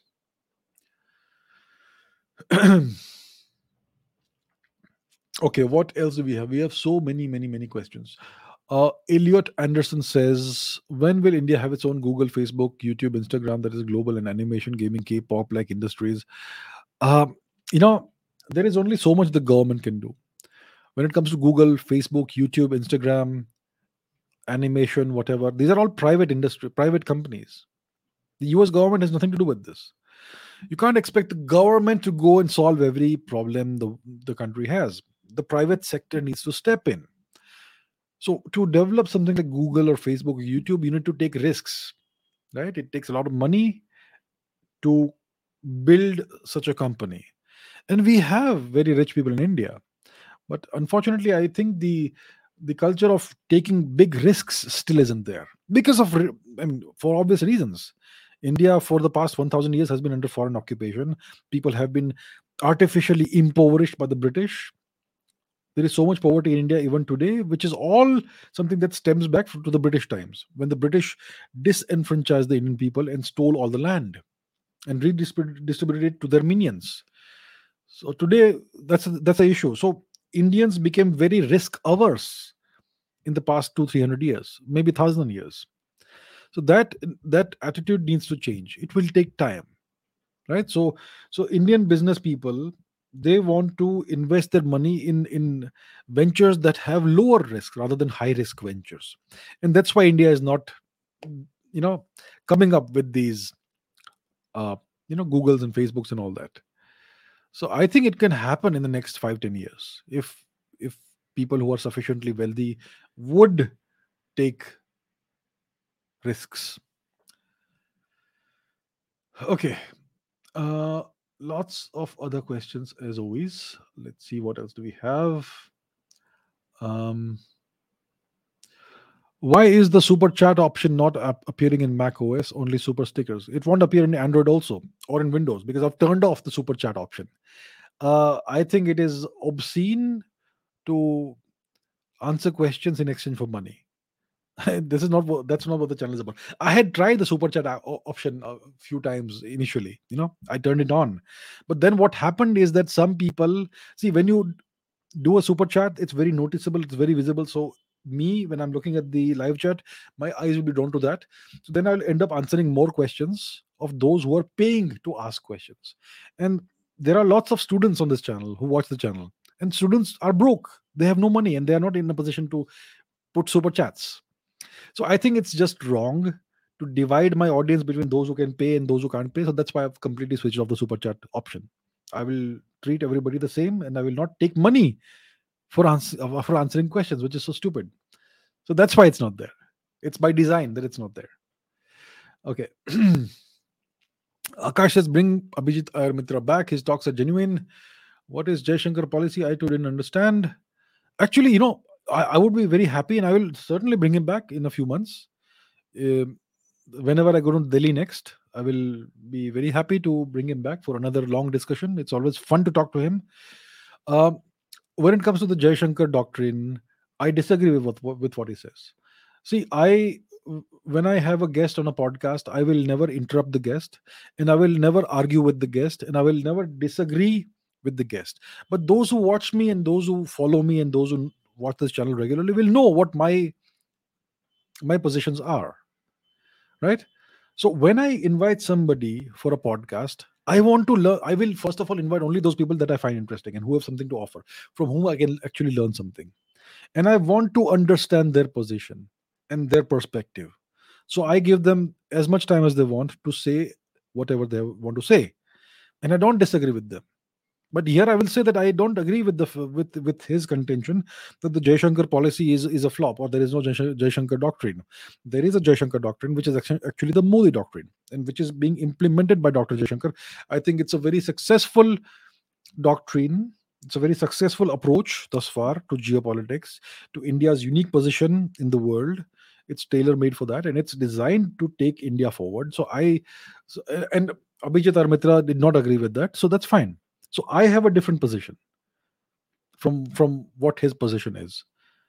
So that's something only those who watch this channel regularly will understand. I actually am very happy with the uh, geopolitical position that India has taken. Abhijit Mitra is a little more pessimistic when it comes to that. Uh, obviously, he he obviously also wants India to do very well, but he has a dip- different way, maybe a different. Uh, uh, he wants it to be done maybe in a different way. Maybe he thinks it is not being done well enough or strongly enough, and that's so that's okay. It's it's perfectly fine to have different opinions. Okay. Giuseppe Di says, "Do you think do you think men and women can be platonic friends, roommates?" I ask between because science says men and women are different in every way. P.S. I am being a sim for asking. Okay, um, can men and women be platonic friends? I think it depends on the person. Roommates, I think it depends. I think some people are in, incapable of having that sort of a platonic relationship. I think I think some people can have it uh, yeah, men and women are very, definitely very different in every way. That's for sure. But once again, it, it all comes down to the individual. So there are certain people who would be able to have a platonic relationship with a roommate of the opposite gender, and some people may not be able to have it. So I think it all depends on the individual. You know. So yeah, I don't that, that's my very simple straightforward perspective on this it depends on the person some people can do it some people can't uh, irrespective of gender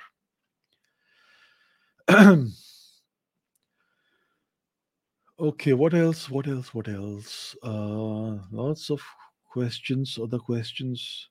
Okay this is a speculative question. What would happen if sardar patel was the first pm of, in, of india instead of nehru? I've answered this question maybe 78 times till now. I think india would have taken a different course. Mr. Patel died soon after India's uh, the transfer of power in 1947. So maybe he would not have been a long-lasting prime minister of India, but he would most likely have prevented China from from conquering Tibet, and maybe the Indian foreign policy would have been much more pragmatic, much more realistic, instead of being idealistic and stupid. So yeah, that's what I could say. In short, in India's in the path India would have taken would have been significantly different from what it eventually took. Okay, okay. What else? um, let's see. Lots of other questions. Wopsy Creation says, "I'm a lawyer. What can I do for India?" I think you, what you can do for India is you excel at your profession. You do the best possible job you can on a daily basis in your profession. That's what you can do for India. We want, we need people who have high standards. So whether you're a lawyer, whether you're a business person, whether you're a policeman or policewoman, whether you're a soldier, whether you are whatever, whether you're a teacher, do the best you can in your profession on a daily basis. Raise your standards. That's what you can do for India. If everybody does that, just imagine how better India will become. So that's what you can do for India. Raise your standards. Do the best you can. rise to the fullest ex- extent of your potential. Work consciously towards doing that if each each individual does this india will be totally transformed so that's what you can do for india okay let's take a couple more questions we have already reached almost 2 hours wow um uh what else? What else? Ah controversy. Shall we go into controversial matters? Tanmoy says what's your view on same sex marriage in india? I think it is totally wrong to criminalize homosexuality you know? So we have decriminalized decriminalized homosexuality. It is the narendra modi government that did that the congress and other governments were in power for decades. They did not do it. They they criminalized they were happy to criminalize homosexuality. It was the narendra modi government that decriminalized homosexuality. So that is something that needed to be done and we've done that. But if you look at human history human history that we know of is about 10,000 years. Marriage has always been between men and women. So I think we should give the homosexual people the same rights when it comes to them not being criminalized or or or, or uh, oppressed in any way. When it comes to marriage, I think the purpose of marriage is to it's the foundation of society. Uh, it's to traditionally it's it's to procreate and all that and obviously homosexuals cannot procreate so i think we, we we don't have to emulate the west in everything it does the west is not a good role model for the world which we are seeing very well when it comes to europe and the us so i think we have our own culture to draw, to, to fall back upon. We have our own way of life. We are the world's oldest and greatest civilization. The world was civilized by us to a large extent. So we don't need to look at the West for guidance. We only have to look back, back at, upon, at our own history and traditions. So, from that perspective, I don't think we need same sex marriage in India. We have done a very good thing by decriminalizing homosexuality. They can live their own life any way they want. We don't care. We, we, we, it, it, it doesn't bother us. They can do whatever they want. But I, I think I don't think marriage is required. You know, and I'm sure lots of people will disagree with me, which is fine. But I don't think there's any need for, or maybe there could there could be some category or whatever of them having I, I don't know. You know as far as i'm concerned i don't think there's any need for same-sex marriage in india. Decriminalization i think is is good enough which was a necessary action. Okay. Um Ray Amon says, I'm bisexual. I don't believe in marriage at all, be it between straight people or queer people. Well, th- that's fine. You can believe, uh, you have the right to believe, uh, to hold on to your own beliefs, which is fine. Don't get married. It's, it's fine. no one, no one's, no one's forcing anybody to either do it this way or that way. But yeah, totally fine. Um, Shaheen Wahman Zadegan says, What's the future of ISRO in the next decade? What are the major projects ISRO should work on when it comes to remaining the top three in the space race? So, right now, who are the top three? NASA is a big deal. SpaceX is bigger, has a bigger uh, operation than most nations, a private company. Uh, the Chinese space program is, uh, they have dozens of launches every year. The French have lots of launches every year. So, I think ISRO is not even in the top five right now not, not even the top six perhaps. And isro is capable of being in the top three for sure but it needs funding. How many rockets do we launch every year? How many rockets did isro launch in 2022 i don't think it was even 10 you know? So it's a lack of ambition in on the part of those who control and fund isro which is the indian government.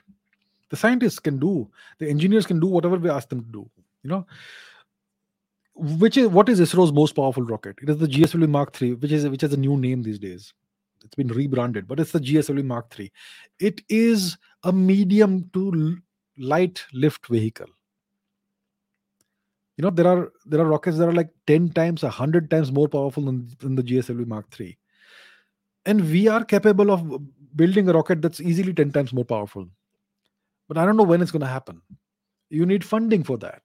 You need a go ahead from the leadership for that. So I think ISRO is being constrained by a lack of ambition on the part of the Indian government. So I don't know what the future is. We're gonna have the Chandrayaan 3 uh, next month. No, this month. This month. In a couple of weeks, Chandrayaan 3. Then we're gonna have Gaganyaan at some point in time, maybe in 24, maybe in 25, which is the hu- human space flight, flight program which again is like a technology demonstrator. But what next? What's the long term plan? We don't know what the long term plan or long term vision is. I'm not sure the go- Indian government even has a long term vision for Indian for the Indian space exploration program. The Chinese have a very clear vision of where they want to be in 2050 and where they want to be in 2100.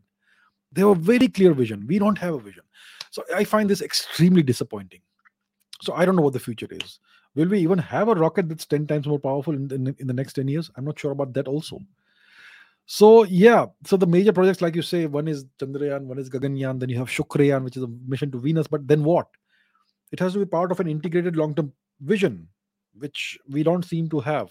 So, we are not in the top three in the space race. I'm not sure if we are definitely not even in the top five in the top in the space race.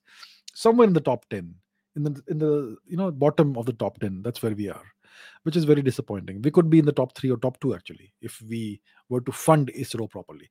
Anyhow, that's one of the disappointing things, but there are many good things also in India. So, yeah, I guess I guess we can't have it all. Um. Okay, what else do we have? Let me take one more question, perhaps, because we have now crossed the two hour limit. We can't do it forever. Um, um let's see let's see let me take one more question one more question Uh, okay, Atharva says, "What's your take on the North Korean defector Yeonmi Parks, Yeonmi Park, and what she says about food crisis in North Korea? Is it really that bad?" Well, I don't know what the truth is in North Korea. I don't have sufficient data. I haven't been there, and even if I were to go there, I'm sure I would only see some the good parts of North Korea. There may be some bad parts which I will not be able to see. So I can't say for sure. Um, I have seen a few of her interviews, some parts of that. I am not quite sure if she is very credible. You know, she's become kind of a celebrity in the US and she enjoys that. She enjoys the attention and she wants to stay relevant. So I it, it, it I get the feeling she she every time she talks, she makes the story a little more outlandish, a little more extreme. I get the feeling. I'm not sure if I'm right, but that's the feeling I get, you know. Uh, so I'm not sure how credible she is. It's one person's account that we are hearing. I'm sure some of it is true. I'm not sure all of it is true. So we've got to be careful in what we believe, actually. That's what I'm saying, you know. Right, that's about Yeonmi Park, the North Korean defector. Um, shall I take one more question? Uh, okay. Okay, I guess I guess we are we are at the end of today's session. So yeah i'm gonna i'm gonna end it over here. I can see lots of people are still asking me questions. I'm so sorry but i am gonna have to stop it here.